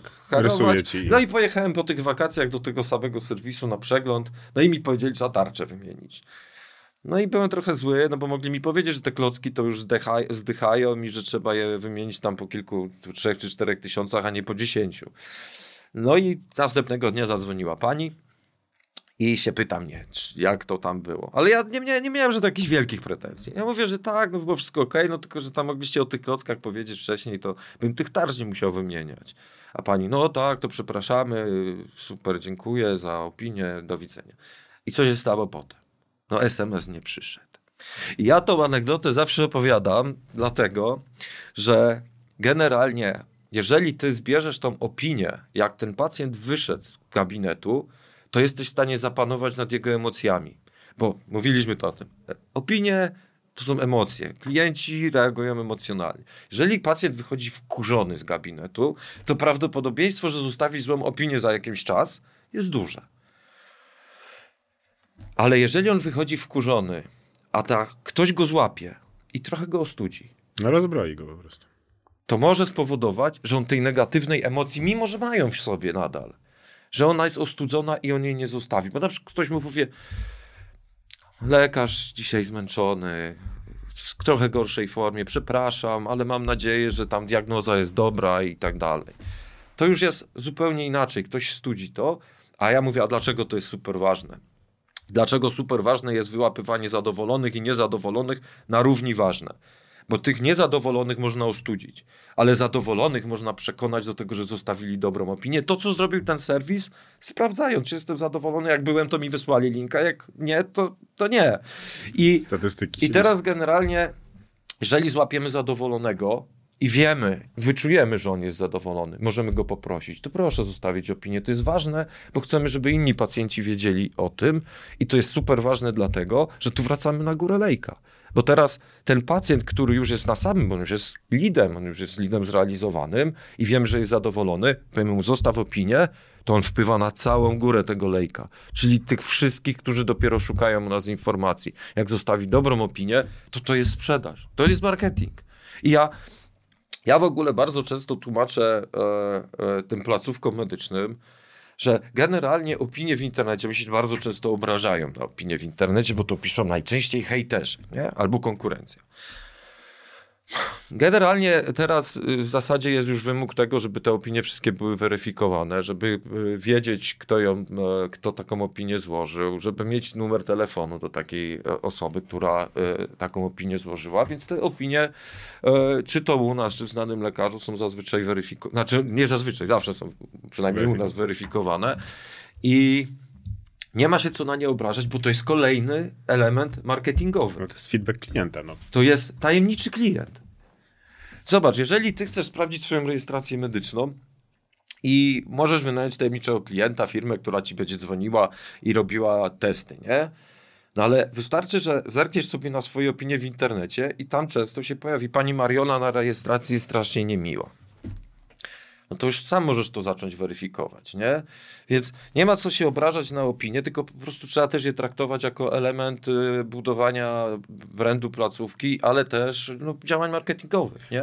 I myślę, że wiesz co, miałem taki przykład akurat jednej placówki, dokładniej rzecz biorąc chyba z, Ursu, tak, z Ursusa, która po prostu wzięła to na klatę i to poprawiła, że ona w miarę czasu zaczęła, dobra, rzeczywiście mamy problemy na recepcji, mamy problemy też jeszcze z punktualnością, że ludzie się wściekali, jak ktoś jest zajęty i płaci kupę kasy, to jak ma na 17.30, to chce na 17.30, a nie 18.15. E, I rzeczywiście krok po kroku naprawili, no i finalnie było takie fajne oczyszczenie. No to jednak to była nasza wina. To nie jest tak, że to ci głupi klienci i wredna konkurencja. No nie, no zmieniliśmy procedury, zrobiliśmy, to zaczęło działać, no i przynosi jeszcze więcej klientów. No to jest, wiesz, to jest właśnie to, co mówisz, jakby jest e, najistotniejsze, że mm, wiesz, my mówimy takie niby proste słowo i wszystkim znany marketing, tylko ja mam takie wrażenie, że marketing wszystkim się kojarzy, że to jest reklama. Tak. W Polsce 90% ludzi marketing kojarzy się z promocją po prostu. A, nie, a nie z pricingiem, client serwisem, lokalizacją, pokazywaniem produktu. Że to, to wszystko jest taki szeroko rozumiany marketing. Wiesz, dla mnie, dla mnie to jest właśnie też y, niespotykane, że y, coś, co można w bardzo prosty sposób zoptymalizować, czyli ten frontline, nie? czyli tą panią na przykład na rejestracji czy na recepcji, że ona potrafi psuć dużo biznesu, nie? który jest, wiesz, no emocje, no psuje placówka, wiesz, ale placówka inwestuje w super budynek, super wyposażenie, super design w tym e, budynku. Dokładnie. Bijesz się na koszt jednego klika reklamy z największymi klinikami, w, w, na przykład w Warszawie. Masakryczna konkurencja. Wszyscy kupują te same frazy kluczowe, a pani, a pani Ania miała dzisiaj zły dzień. Dokładnie, dokładnie. I, ale wiesz, i że sobie z tym nie radzisz, że nie wprowadzasz procedur, które to są w stanie. No ja, ja, ja mówię, ja teraz e, co miesiąc praktycznie jestem na takiej konferencji, zresztą jesteśmy partnerem e, z menadżerami placówek medycznych. I tam naprawdę bardzo często e, potem w kuluarach podchodzą do mnie zdziwieni, którzy dziwią się, że większość placówek żadnych procedur nie ma wprowadzonych. Żaden sposób właśnie tego lejka sprzedażowego nie mierzy. Czyli tego, odkąd pacjenci do nich trafiają, do tego, aż wychodzą z tego gabinetu. E, dla mnie to jest, wiesz, y, zastanawiające, bo po prostu tam są pieniądze, nie? Mówimy z jednej strony o braku dostępności usług medycznych, a z drugiej strony o tym, że potrafi się odbić pacjenta, który chce przyjść i zostawić naprawdę czasami bardzo dużo pieniędzy. Wiesz, my to widzimy, wprowadziliśmy y, to dosłownie dwa miesiące temu y, a trzy miesiące temu testowo, dwa miesiące temu już tak, jako dla wszystkich odzwanianie do pacjentów, którzy się odbijają i się nie mogą dodzwonić, nie? Niby coś banalnego. I placówki, które odzwaniają, odzyskują po kilkadziesiąt tysięcy złotych miesięcznie. Tylko odzwaniając do pacjentów od nas. Ja dzisiaj sprawdzałem, jedna placówka, wiesz, odzwoniła nie wszystkich, którzy się nie dodzwonili, ale tam około 40%, to było 40 kilku, 40 kilka telefonów wykonali. 53 tysiące umówione w tym. Bo Często jest tak, i w placówkach medycznych niestety, co często jest wynikiem tego, że jak chcesz się do rodzinnego dodzwonić, to dzwonisz do oporu, nie? Chociaż teraz NFZ też wprowadził obostrzenia, że ta dostępność musi być, żeby się dać, dało dodzwonić do lekarza, ale generalnie pokutuje to, że jest wyobrażenie, że jak pacjent coś chce, to się na pewno dodzwoni i będzie dzwonił do skutku, nie? No i teraz my zrobiliśmy sobie badania, znaczy z tych naszych statystyk, a to są setki tysięcy telefonów, że średnio 30% dzwoni do skutku. Czyli 70% ci odpada. No tak. Odpuszcza. Szukają, szukają innego, innego miejsca, nie? To zobacz, jaka to jest masa ludzi. Szczególnie, że wiesz, my operujemy tak naprawdę tylko na lidach z kliniki.pl, a y, oni mają jeszcze inne źródła przecież tych pacjentów, a statystyka działa dokładnie tak samo. 70% się nie to Pewnie jeżeli chodzi o POZ, czyli te usługi NFZ-owe, to jest inna statystyka, nie? Ale jeżeli chodzi o komercję, to będzie z każdego źródła działało, działało podobnie, bo w dużych miastach konkurencja jest ogromna. I ty możesz pójść na przepuklinę, choćby tu na Wilanowie, gdzie siedzimy, to masz trzy czy cztery miejsca, które ja z klinik.pl kojarzę. I dosłownie jedno jest, nie wiem, 300 metrów stąd, drugie 600, nie? I obie zrobią ci przepuklinę i w bardzo podobnej cenie. No to co dla mnie będzie za różnica, czy tu i tu i w jednym i w drugim są dobrzy lekarze, nie? Więc, więc tutaj e, najbardziej właśnie e, moim zdaniem problemem jest to ten brak zrozumienia, czym de facto jest marketing. No czym de facto jest marketing i, i client service jako jego część? No tak jak mówisz, że właśnie to doświadczenie pacjenta w twoim przypadku od, od szukania informacji i e, przez, e, przez umawianie się, przez wyjście z kwitkiem, a finalnie najważniejsze jest dla niego czuć się normalnie, czyli czuć się zdrowo, no bo tutaj to trochę jak we fraszkach Kochanowskiego. E, chciałbym wrócić do samego początku jeszcze na chwilę. Jak ten sam początek lejka. Coś mi się zaczyna dziać, zaczynam googlać. Ja mam taki problem, że już chorób nie googlam. Mhm. Oduczyłem się po paru skorzeniach, bo zawsze będę podawał nazwę, ale MedOnet czy inne agregatory problemów zdrowotnych największych portali, nieważne co cię boli, znajdziesz nowotwór. Boli cię łokieć, nowotwór łokcia, tak, boli cię tak, dupa, tak. nowotwór dupy. Tak. Nieważne od czego zaczniesz, tak. że wylądujesz zawsze z nowotworem. no ale gdzieś tam pojawiają się powoli usługi medyczne. Chodziłem sobie też wczoraj po klinikach, czytałem sobie najnowsze artykuły o medycznej marihuanie, jak ją dostać na receptę i inne. E, rozumiem, że też są to źródła ruchu jak najbardziej. Tak, no jasne. Jak, patrz, jak, jak ty jako kliniki i dla siebie, ale i dla swoich, e, dla swoich klinik budujesz ten sam początek lejka, ten najtrudniejszy etap, e, pewnie oparty, nie wiem, strzelam, że w dużej mierze, w, na większości oparty o SEO, ale jak, jak, jak się go tworzy na samej górze medycznie w Polsce? No kiedy, co, jak, my, kiedy, wiesz, my, tworzymy, my tworzymy ogromne zasoby kontentu, nie? W zasadzie tego kontentu powstaje. My mamy w tym momencie w bazie obsługujemy około 8 tysięcy procedur medycznych. 8 tysięcy procedur, nie? I w zasadzie, żeby one funkcjonowały, żeby się wypozycjonowały na każdy z tych, dla każdej z tych procedur musimy tworzyć kontent, tylko że to jest kontent trochę inny niż ten na y, ogólno medycznych e, portalach. no tak, to tam jest, tam jest szerzej, ty już zawężasz. My bardzo zawężamy ten lejek. My generalnie adresujemy content do ludzi, którzy nie szukają jeszcze doktora Google'a, czyli chcą się wyleczyć sami albo zdiagnozować sami, tylko ci, którzy już konkretno wiedzą, że mają potrzebę. Mają potrzebę gdzieś pójść. I w związku z tym mamy masę kontentu spozycjonowanego, to nie jest żadna tajemnica na e, nazwy tych procedur i miasto. Nie? No bo tak ludzie zazwyczaj szukają. Ale to też o to zapytałeś na początku i padło tu takie stwierdzenie, że wyda, wyobrażasz sobie placówkę medyczną jako coś lokalnego. I to, to jest mit. E, bo mówiliśmy też o Turcji, czyli generalnie do Turcji można dalej. pojechać, nie?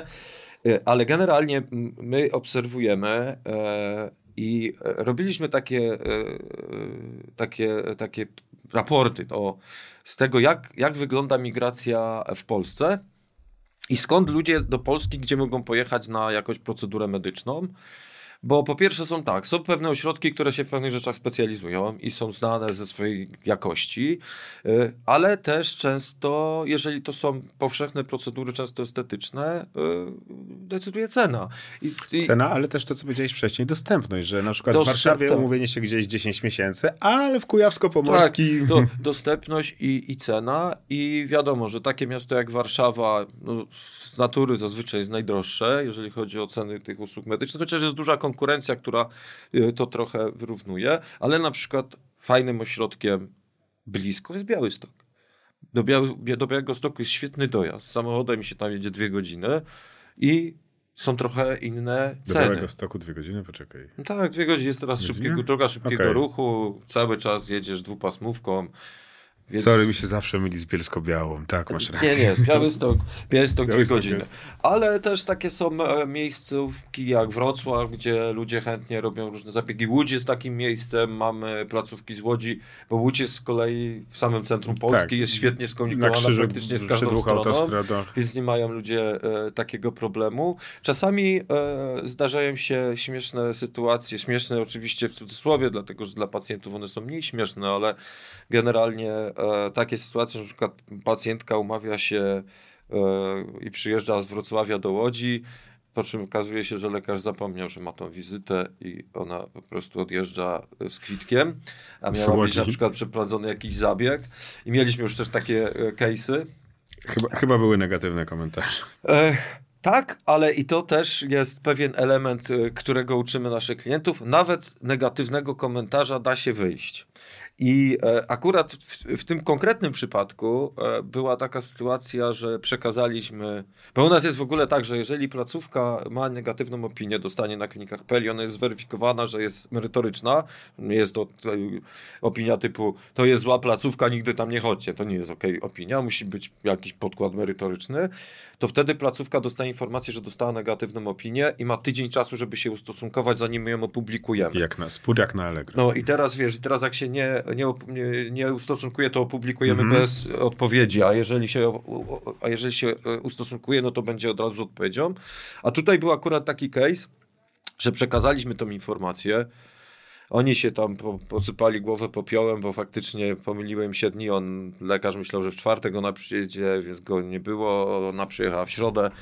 E, przeprosili tą pacjentkę, dali jej jakiś duży rabat, bo ona chyba przyjechała na chyba balon żołądkowy, miała przyjść, czyli tam kilka, 8 tysięcy złotych mniej więcej to kosztuje, więc dali jej na to rabat, zwrócili jej za ten przejazd z poprzedniego dnia i pacjentka wtedy, bo to musi pacjentka wystąpić, nie może placówka, wystąpiła do nas o usunięcie opinii. Tak się, po prostu się porozumieli. Te najlepsze placówki, poza tym, że masz fajnego lekarza, który ci powie konkret i tak dalej, to ważne jest, czy ktoś szanuje twój czas. Czy jak się umawiamy, to się umawiamy, czy jakieś przypomnienie czy jakieś zaproszenia do kalendarza, ileś tam rzeczy, które powodują, że to wszystko gra i że czujesz się zaopiekowany i że ktoś szanuje ciebie, twój czas, twoją kasę. No tak w skrócie, no jesteś klientem, No, no tak, no, ale to wiesz, no bo to jest tak, że Cóż z tego, że jesteś, nie wiem, placówką medyczną, wydasz kupę kasy, nie wiem, na e, ulotki, na reklamy w Google. Jak potem, wiesz, jak potem na którymś elemencie nie tego dowozisz, no. nie dowozisz, nie? No to tak naprawdę musisz się zastanowić, ile tam pieniędzy zmarnowałeś, nie? A tu wiesz, można w prosty sposób. No dobrze, dostarczyliśmy ci, nie wiem, tysiąc klików, nie? Miesięcznie. Ile z tego obsłużyłeś? No i tu trzeba zadać sobie to, to pytanie, nie? I przeanalizować, dlaczego tylu, a nie więcej, nie? No tak, no ale to, to wracamy też do samych podstaw marketingu. To widziałeś do lejka, no, że zapisałem sobie, że większość e, placówek nie ma procedur odmierzenia satysfakcji po lek sprzedażowy, że oni nie wiedzą, no, no niestety. gdzie co się rozlewa. No, oni mają jakiś strumień klientów i ja nawet nie wiem, trudno mi wiesz, no, po tylu latach ja się wywodzę z marketingu internetowego e, i zawsze w internecie coś się bierze skądś i coś się z tym później dzieje i zawsze my to mogliśmy policzyć i to jest coś, co potem możesz przenosić na inne, możesz nawet są narzędzia, żebyś mierzył nawet ile, jak ci się targi zwracają, podłoga na targach i tak dalej. No tak, Ludzie tak. z internetu siądą, zbudują tak Excela, że, że to będzie. No tu jest to dla mnie, słuchaj, niewiarygodne. Jeśli jeszcze pada stwierdzenie, że większość tego nie ma, no to, to nie nudzisz się, raczej masz co robić. Yy, tak. Yy, problem czasami polega z tym, że yy, duża część tych, które nie, ra, nie rozumie tego, czy nie ma, nie chce tego zrozumieć. Ale nie chce, ma taki opór, czy nie umie? Opór ma. Opór, opór z tym związany. Ja wiesz, ostatnio byłem na takiej konferencji w Toruniu, tam mam ta przerwa i podszedł do mnie taki pan, który tam jako jeden z nielicznych e, wchodził ze mną w interakcję i na przykład mówił, że coś robi, co ja, co ja mówię. I on do mnie podszedł i mówi tak, wie pan co, ja to się dziwię, że nawet na tej sali tak niewiele było tych reakcji, nie? Na te, na te pytania, które pan zadawał. Mówi, ale wie pan, bo ja to otworzyłem tą placówkę, e, zatrudniłem tam tych lekarzy, ale może dlatego ja to robię, bo ja nigdy wcześniej nie byłem w branży medycznej. I, i, Mo, może, może, i mówi, mam takie świe, świeże podejście, nie? No może być, że wiesz, to, tak jak Einstein, że jest jakaś rzecz i wszyscy wiemy, że się nie da, przychodzi ten głupi i ją robi. No, i, e, no tak, no ale to, to, to są, to są podstawy, wiesz, no, zastanawiam się dlaczego. Czy oni po prostu naprawdę nigdy nie musieli? Czy dopóki nie ma naprawdę dużej konkurencji jak Warszawa czy coś, masz jakąś tam dobrą reputację, dobre polecenia, czy nigdy nie musiałeś? Ja się z tym samym, ja się rozderzyłem z tym budując produkty dla Intercarsu. Zbudujemy dla warsztatów samochodowych świetną książkę umawiania klientów. Klient będzie mógł się umówić online, zamówimy mu części, dowieziemy opakowanego do warsztatu i części przyjadą razem, razem z nim. A warsztaty tego nie chciały. Panie, on od 30 lat zeszyt działa, co i pan tu będzie pokazywał? Dopiero nowe pokolenie, jak zaczęło wchodzić, to zaczęło potrzebować, jak nastąpiła su sukcesja gdzieś tam tych warsztatów, tak jak tu mówisz, młodzi menadżerowie, to tu młodzi właściciele warsztatów, że oni dopiero zauważyli, że można mieć coś innego i potem sobie to zwiększać, skalować i tak dalej. No a dla tych starych, no to było takie bierne, działało, to działało. Nie wiedzieli, dlaczego nie ma klientów, nie wiedzieli, dlaczego są, była jakaś sezonowość, no ale oni nawet, oni, na, oni nie wiedzieli, że to się da zmierzyć i że można mieć na to wpływ. Chyba to jest Wiesz największy co, problem. Mi się wydaje, że to jest kwestia y, trochę takiego oporu wewnętrznego, głównie związanego z kadrami. E, placówka medyczna nie jest taką, chociaż powinno się wydać, że jest taką zwykłą firmą, e, bo placówka medyczna po pierwsze ma tych lekarzy, e, o których musi dbać i żeby oni byli dostępni, no to muszą chcieć u niej pracować. Często ci lekarze pracują w różnych miejscach i sobie mogą wybrać, w którym, e, w którym będą pracować, więc jeżeli na przykład mamy problem, ma placówka problem z tym, że lekarz jest niemiły, ale jest ok specjalistą, to boi się coś z tym zrobić, żeby mu zwrócić uwagę, żeby był milszy. Drugi opór to jest na przykład te pracownice e, rejestracji, które w żaden sposób nie są motywowane zazwyczaj, bo nie ma ku temu procedur, a powinny być, i nie są traktowane trochę jak sprzedawcy. No generalnie sprzedawca y, sprzedaje i zazwyczaj ma prowizję, jeżeli osiągnie sukces. Panie na recepcji, e, jaką mają motywację, żeby odzwonić do pacjenta? Jeśli nie mają od lida, że... Kolejna robota dla nich, nie?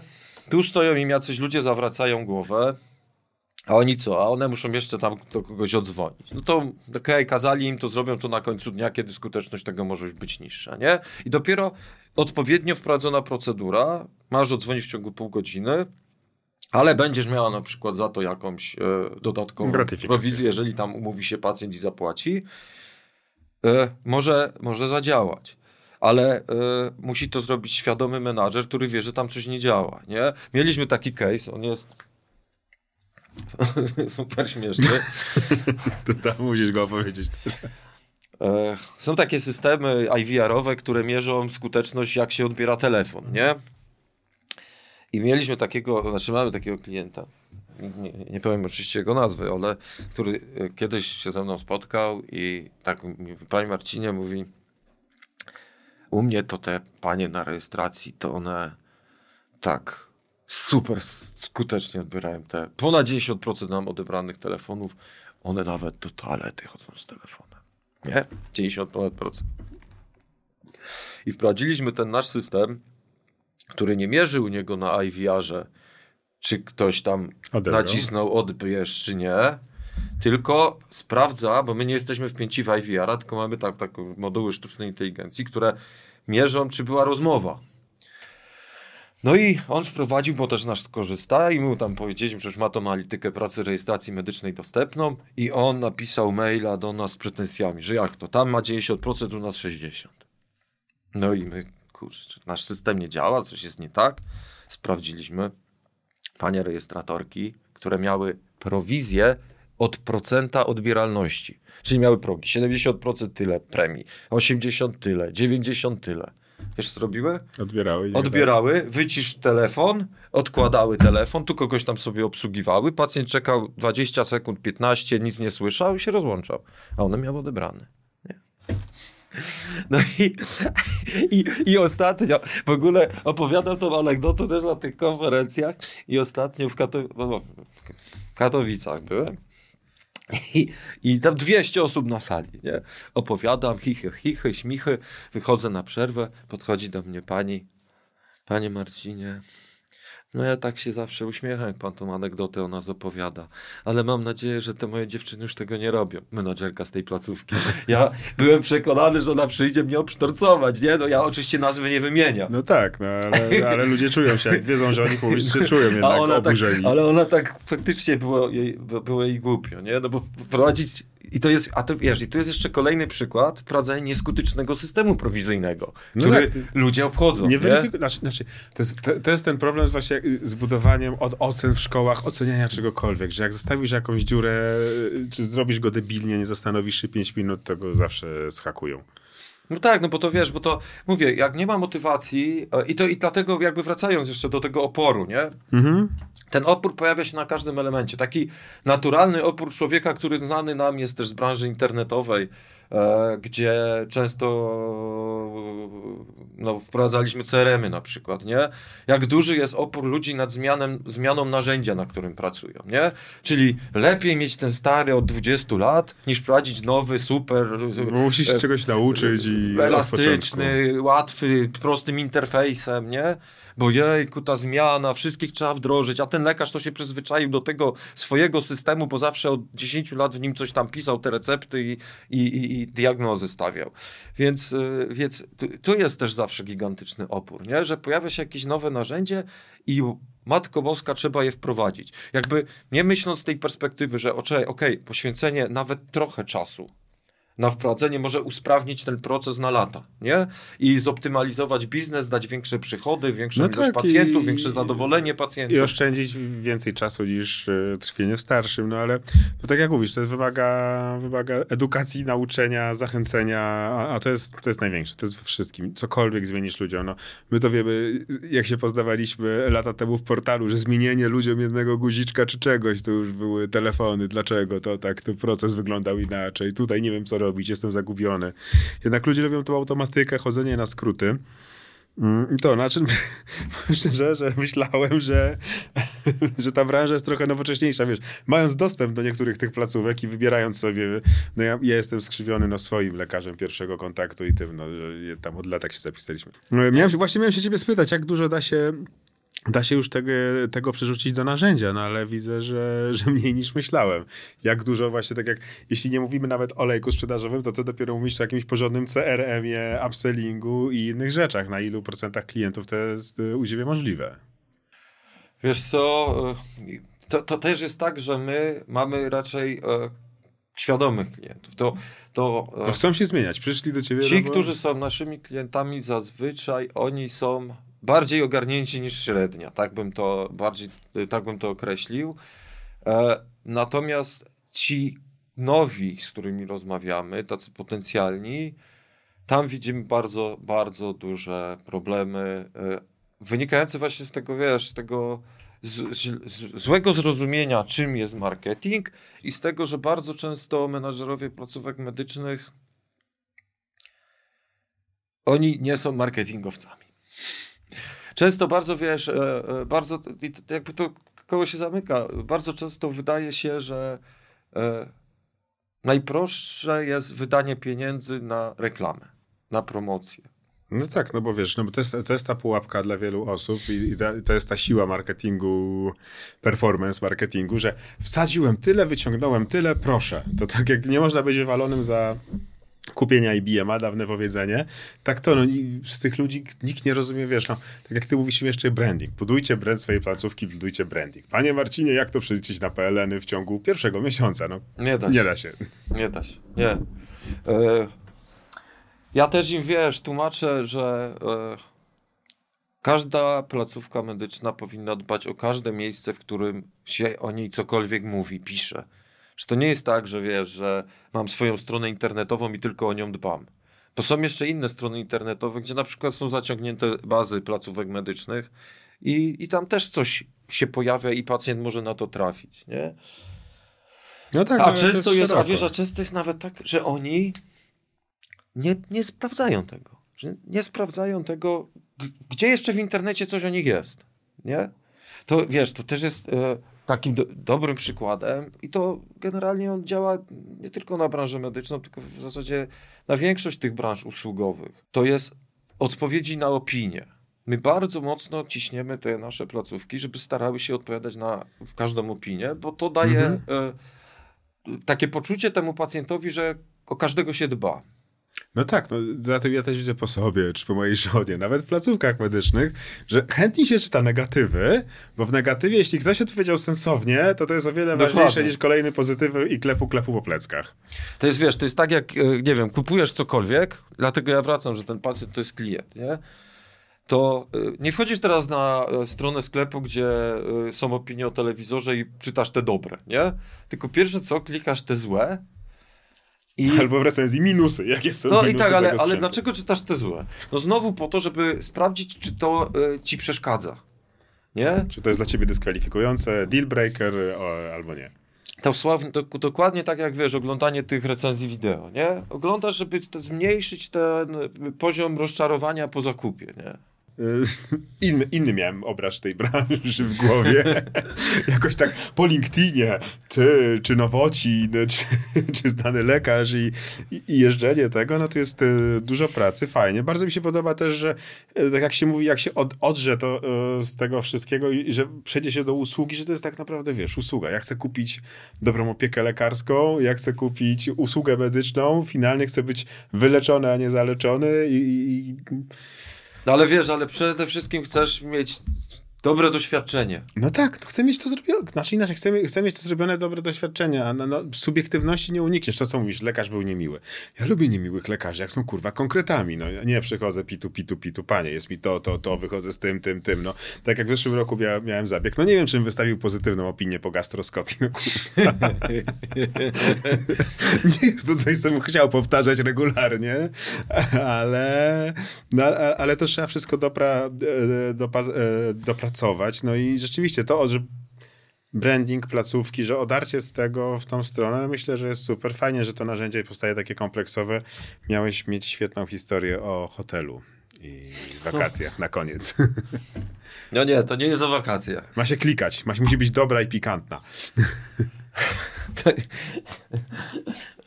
To był służbowy wyjazd. E, zresztą na jedną z konferencji o Patient Experience dla branży medycznej załowiliśmy, jechaliśmy w sześć osób. W związku z tym braliśmy trzy pokoje, potrzebowaliśmy.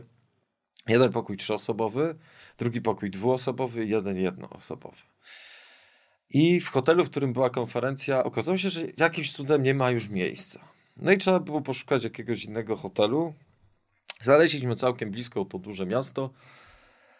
Hotel czterogwiazdkowy, dobre opinie, generalnie dobry hotel. Ja buknąłem najpierw rezerwację przez Booking na ten pokój trzyosobowy, a potem zrobiłem drugą rezerwację na te dwa pokoje, bo się okazało, że dwie osoby dodatkowe jadą. No, okazało się tam dzień później chyba, że, że te dwie osoby dodatkowe jadą. I Zależało nam tylko, bo to centrum miasta dużego, żeby był parking. Więc przez Booking się nie dało wynająć tego parkingu, ale od razu tam po rezerwacji przyszedł mail, że można zadzwonić do hotelu i właśnie zarezerwować albo miejsce w parkingu podziemnym, albo miejsce w parkingu e, naziemnym. W jakiej cenie? No ja zadzwoniłem do tego hotelu, no i tam odezwała się pani, która mówi, że spoko, że mogę. Ja mówię, niech pani znajdzie te moje dwie rezerwacje. Aha, jeszcze w bookingu było, że zapłać w hotelu, czyli nie, nie, nie było płatności, to było nie wiem, trzy tygodnie przed tym, przed tym wyjazdem. I pani mówi, e, mówię pani, że dobrze, to proszę znaleźć tę rezerwację, ona je znalazła. Ja mówię, dobrze, to teraz e, proszę mi wystawić fakturę pro forma za wszystko, wszystkie te pokoje, wszystkie ze śniadaniami, to były na dwie noce, czyli tam no, dwie, dwa noclegi i ten parking dorzucić. No i pani spoko, to ja panu wyślę fakturę. No i faktycznie następnego dnia wysłała mi tą fakturę, ją zapłaciłem.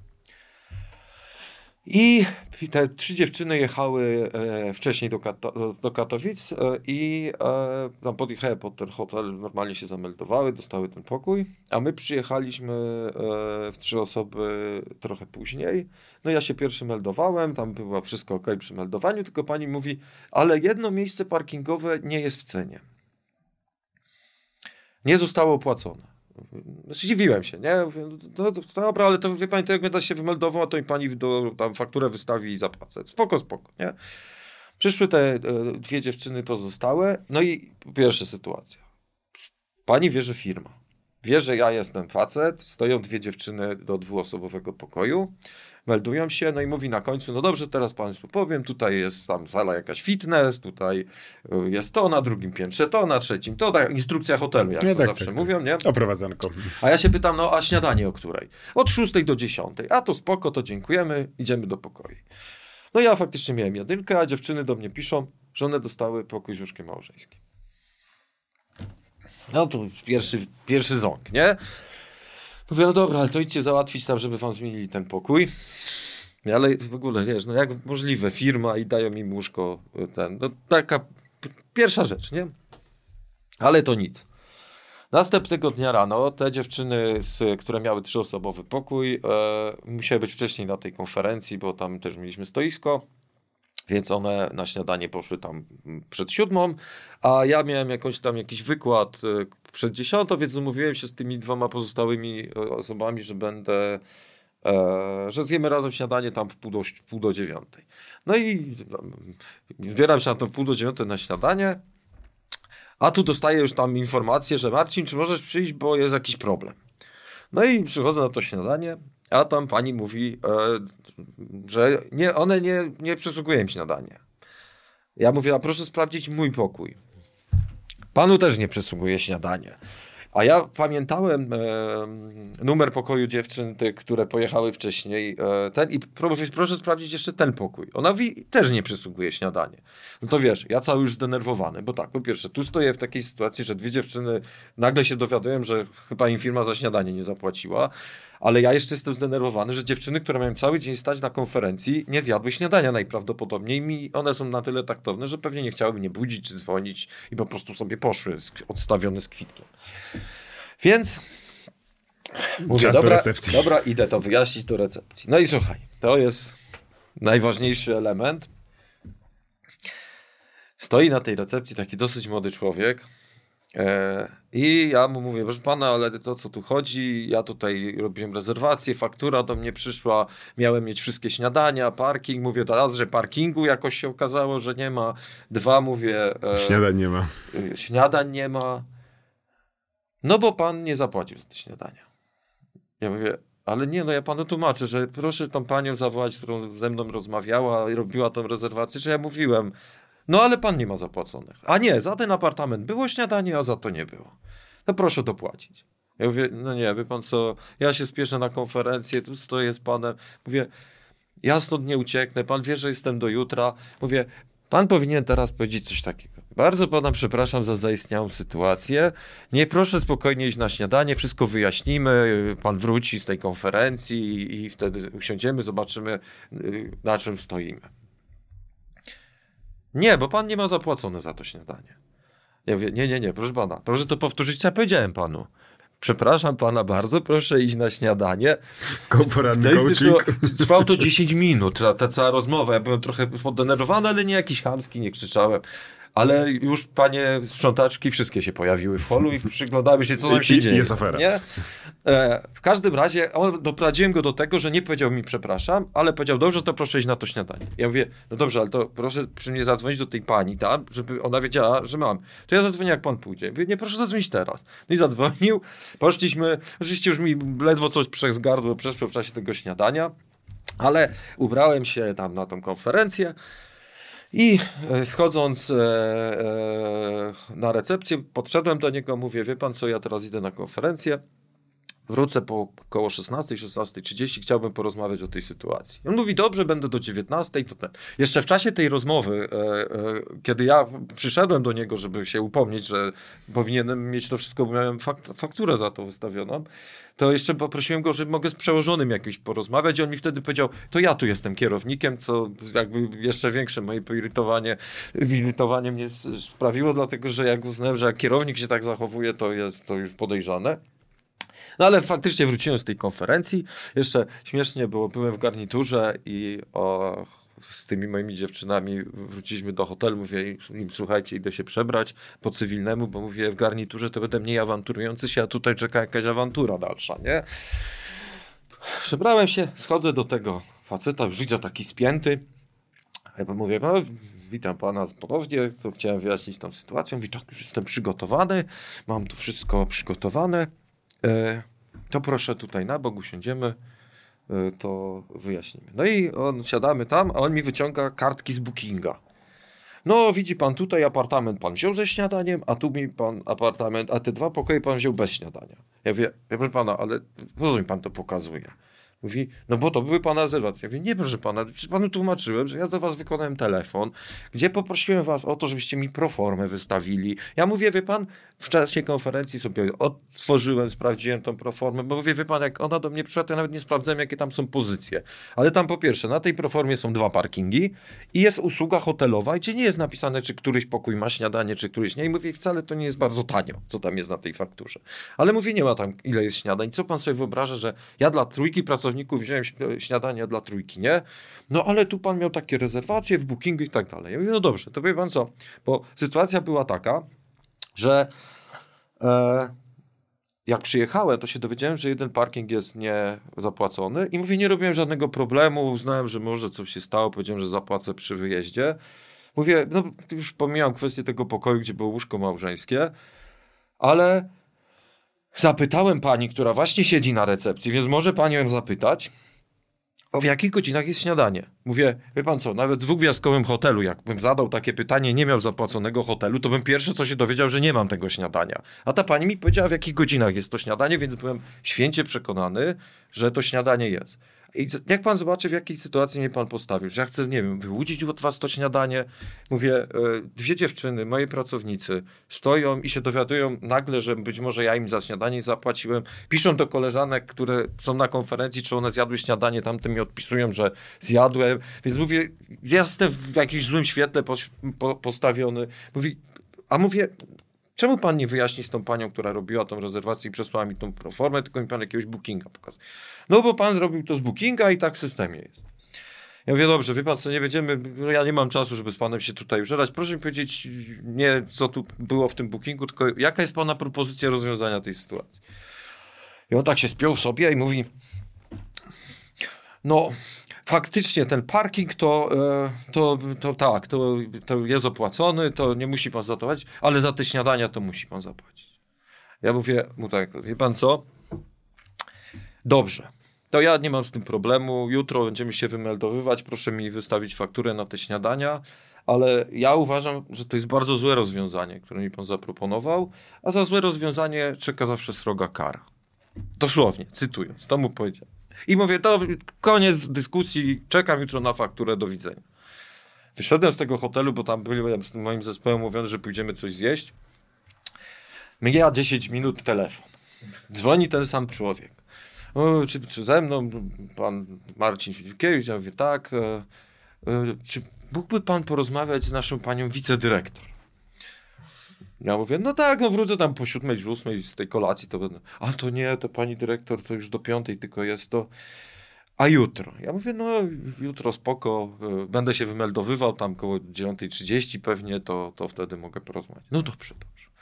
No i wróciliśmy tam z tego hotelu, poszliśmy rano na śniadanie, e, cały czas się ktoś kręcił wokół nas na tym śniadaniu i obserwował. No ale e, skończyliśmy śniadanie, wróciliśmy do pokoju, i ja się pakuję, a tu dzwoni telefon mi, ale telefon na biurku w hotelu. To rzadko się zdarza, nie? Że ktoś tu tak, starożytnie telefon stacjonarny. Starożytnie, nie? Ale odbieram recepcję, czy pan Marcin, czy, czy będzie pan miał czas, żeby porozmawiać. Ja mówię, tak, no za jakieś 10 minut schodzę. Nie? No i schodzę na tą recepcję. Recepcja jakby odmieniona, już zupełnie inny staw, taki wydaje się bardziej doświadczony. Obok recepcji stoi taki pan w garniturze, bardzo elegancki. Ja podchodzę do recepcji, tam daję tą kartę, pan do mnie podchodzi, czy pan Marcin Fiedziukiewicz. Ja mówię, tak, czy, czy pan się spieszy, czy może będzie pan miał dla mnie czas? Jestem dyrektorem generalnym tego hotelu. Ja mówię, no tak, będę miał czas.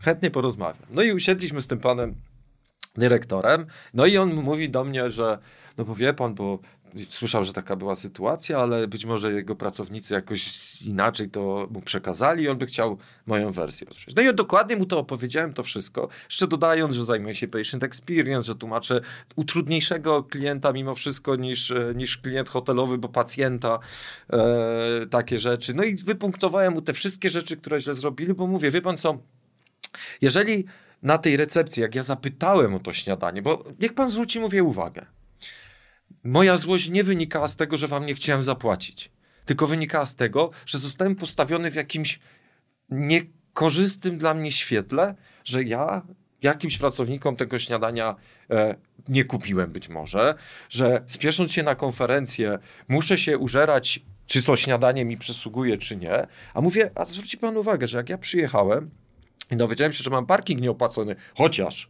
powinienem mieć opłacony, bo na fakturze były dwa miejsca parkingowe, to nie robiłem problemów. Tylko mówię, dlaczego ta pani na recepcji, jak zapytałem o godziny śniadania, nie powiedziała mi, że mam nieopłacone? Bo najprawdopodobniej wtedy bym to wyjaśniał, zupełnie na spokojnie, bo nie, przed, nie postawiony w takim fakcie, że dwie osoby czekają, które są moimi pracownikami przed śniadaniami, przed y, restauracją, nie wiedzą, co się dzieje. Ja to muszę wyjaśniać. Y, robię to pośpiesznie, dlatego że jeszcze one mnie zawołały y, w momencie, kiedy ja się dopiero ubierałem.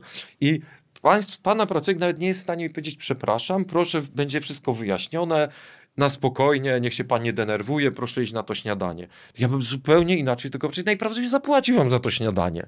Ale mówię, tyle po prostu tych błędów popełniliście na całej tej linii, i ten dyrektor, on powiedział, przepraszam, słowo razy 40 w czasie tej rozmowy. To już było takie bardzo, bardzo, bardzo mnie przepraszał.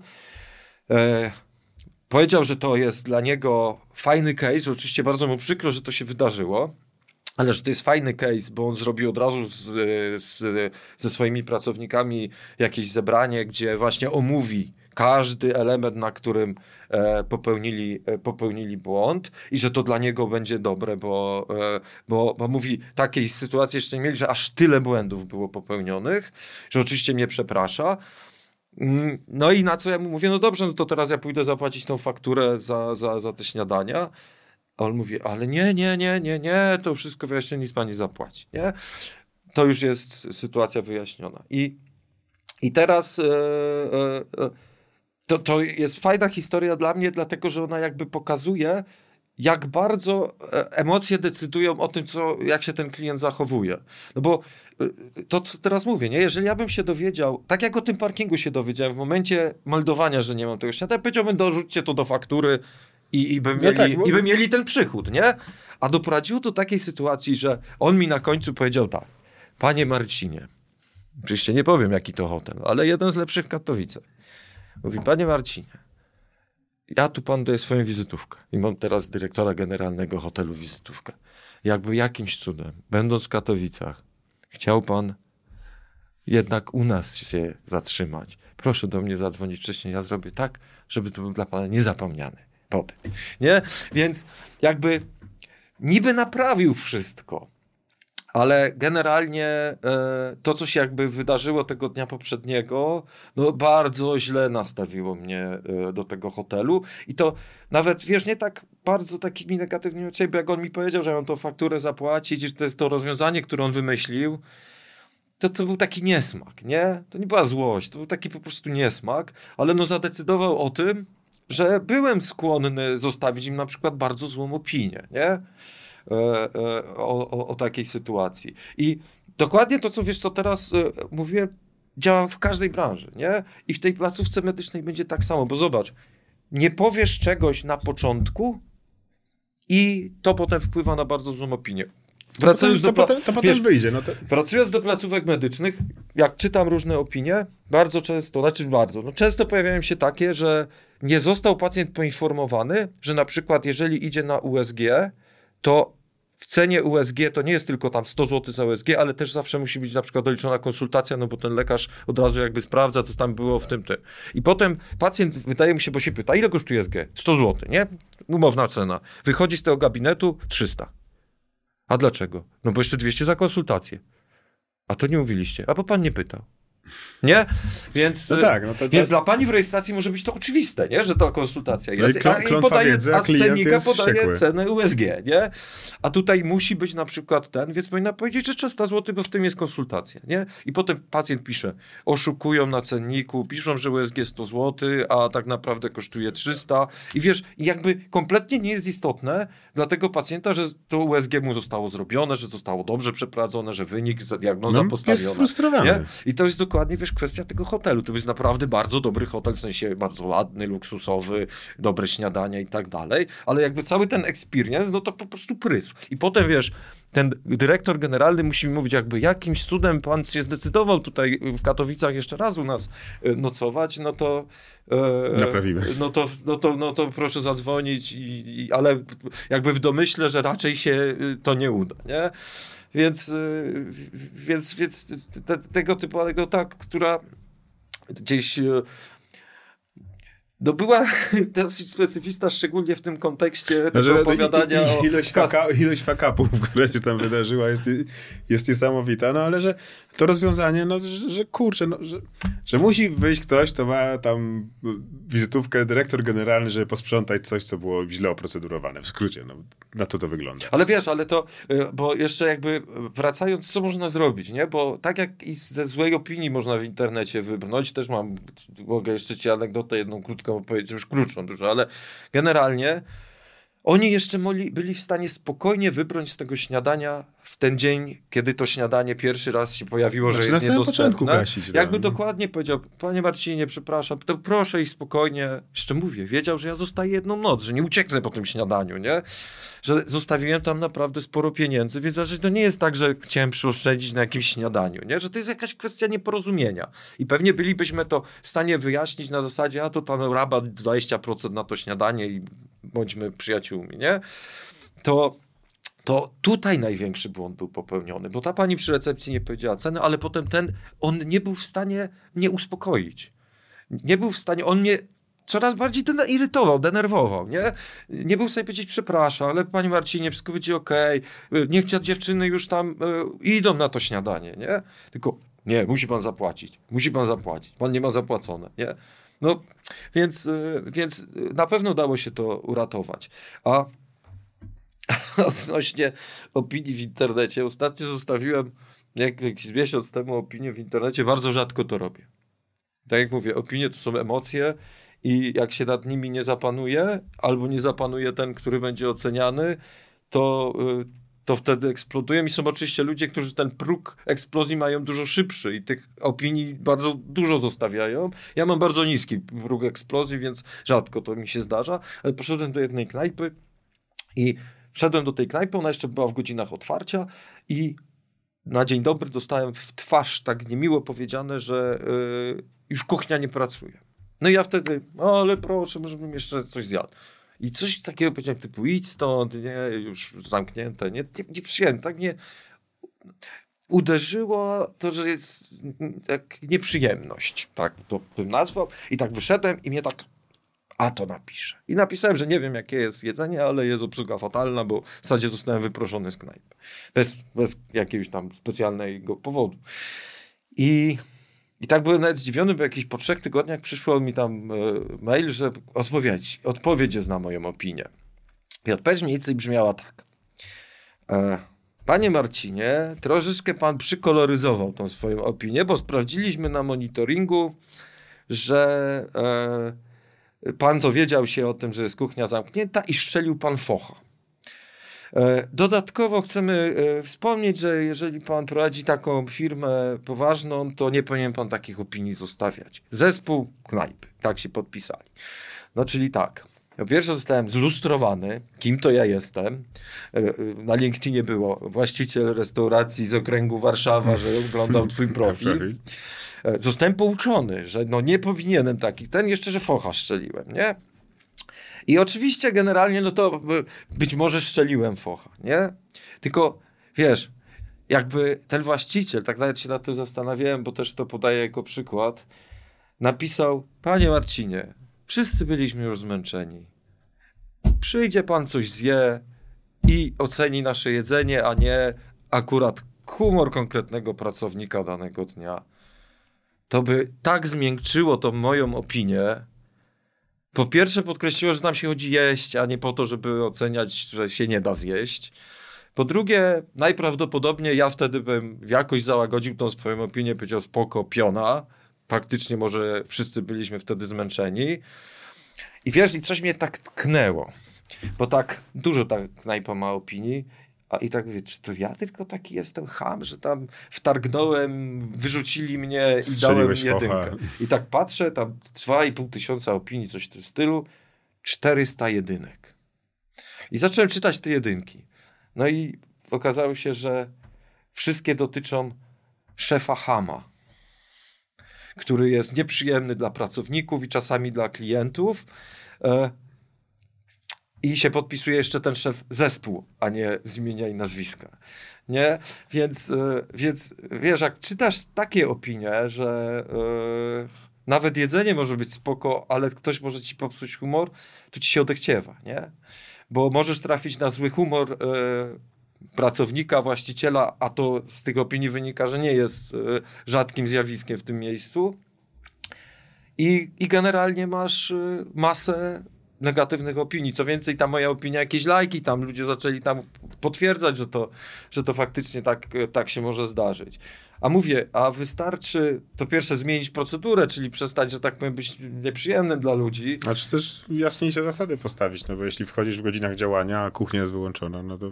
No i wiesz, i, po, i potem też w jakiś sposób odpowiadać na, e, na te opinie, bo mówię, jak on naprawdę jakby napisał że byliśmy wszyscy zmęczeni już, nie, tego dnia, to, to by zupełnie, wiesz, to po pierwsze no, dla tych nie, czytających te Nie opinie, byłoby to konfrontacyjne, no jeśli ktoś jest konfrontacyjny, oceniający i tak dalej, no to po takiej negatyw, po odpowiedzi na takiego negatywa, to jest na pewno miejsce, na no, którego już nie pójdziesz. No i wiesz, no to jest pewne, ale jeszcze mu napisałem odpowiedź, nie? O Jezu, odpowiedź do... napisałem mu odpowiedź, jak już w miarę, w miarę już neutralną, że widzę, że e, tutaj pan właściciel nie tylko poucza w knajpie, ale w internetach. Więc gratuluję. I, i, i, i, i, pewnie myślał, że reakcja będzie inna. Najprawdopodobniej myślał, że ja usunę tę opinię w związku z tym, że zlustrował mnie, nie? W sensie no tak, zlustrował, kim jestem, napisał, że ja nie wiem, kim niby jestem. No, tam z tego LinkedIna nie wynika, że jakimś kimś bardzo ważnym, ale generalnie zlustrował mnie i wskazał, że na takim stanowisku ja nie powinienem takich opinii zostawiać. No i się, no i się zdziwił, nie? Opinii. Dobra, słuchaj, czyli opinie, znaczy opinie są wszystkim, widzę u ciebie w branży, bo straszne, strasznego masz, widzę już fioła na tym punkcie, no, że no, wiesz, pro, no, procesy to, i opinie. Bo, to... bo, bo, opinia to jest, wiesz, opinia to jest y, ostateczna ocena no, e, wszystkich działań marketingowych, które podejmowaliśmy na całej tej ścieżce pacjenta. Nie? No i całej i usługi też finalnie. Dobra, Marcin, dziękuję Ci no, bardzo. dzięki wielkie. Dzięki za update wiedzy o, o, usługach medycznych. Miałem trochę inne pojęcie, będę referował. I znaczy wiesz, to jest bardzo tak długi temat, o tym można by bardzo jeszcze dużo powiedzieć, nie? O no, tym, może... jak konkretnie się reklamują, co robią, czego nie mogą, bo to są z jednej strony technikalia, z drugiej strony kwestie prawne, z trzeciej kwestii jakieś, wiesz, no jest doświadczenie, do tego jest, jest, jest, jest bardzo dużo, to jest też trochę inna branża niż, niż inne, ale ale generalnie ja to też im zawsze podkreślam, że y, nie można zapominać, że to jest klient. Że to jest klient i wszystkie w zasadzie, wszystko co się sprawdza u klienta i cała wiedza marketingowa w tym przypadku też zadziała, tylko trzeba chcieć ją wdrożyć. I, przystosować do, do branży. No okay. to dzięki. Dzięki. Hej.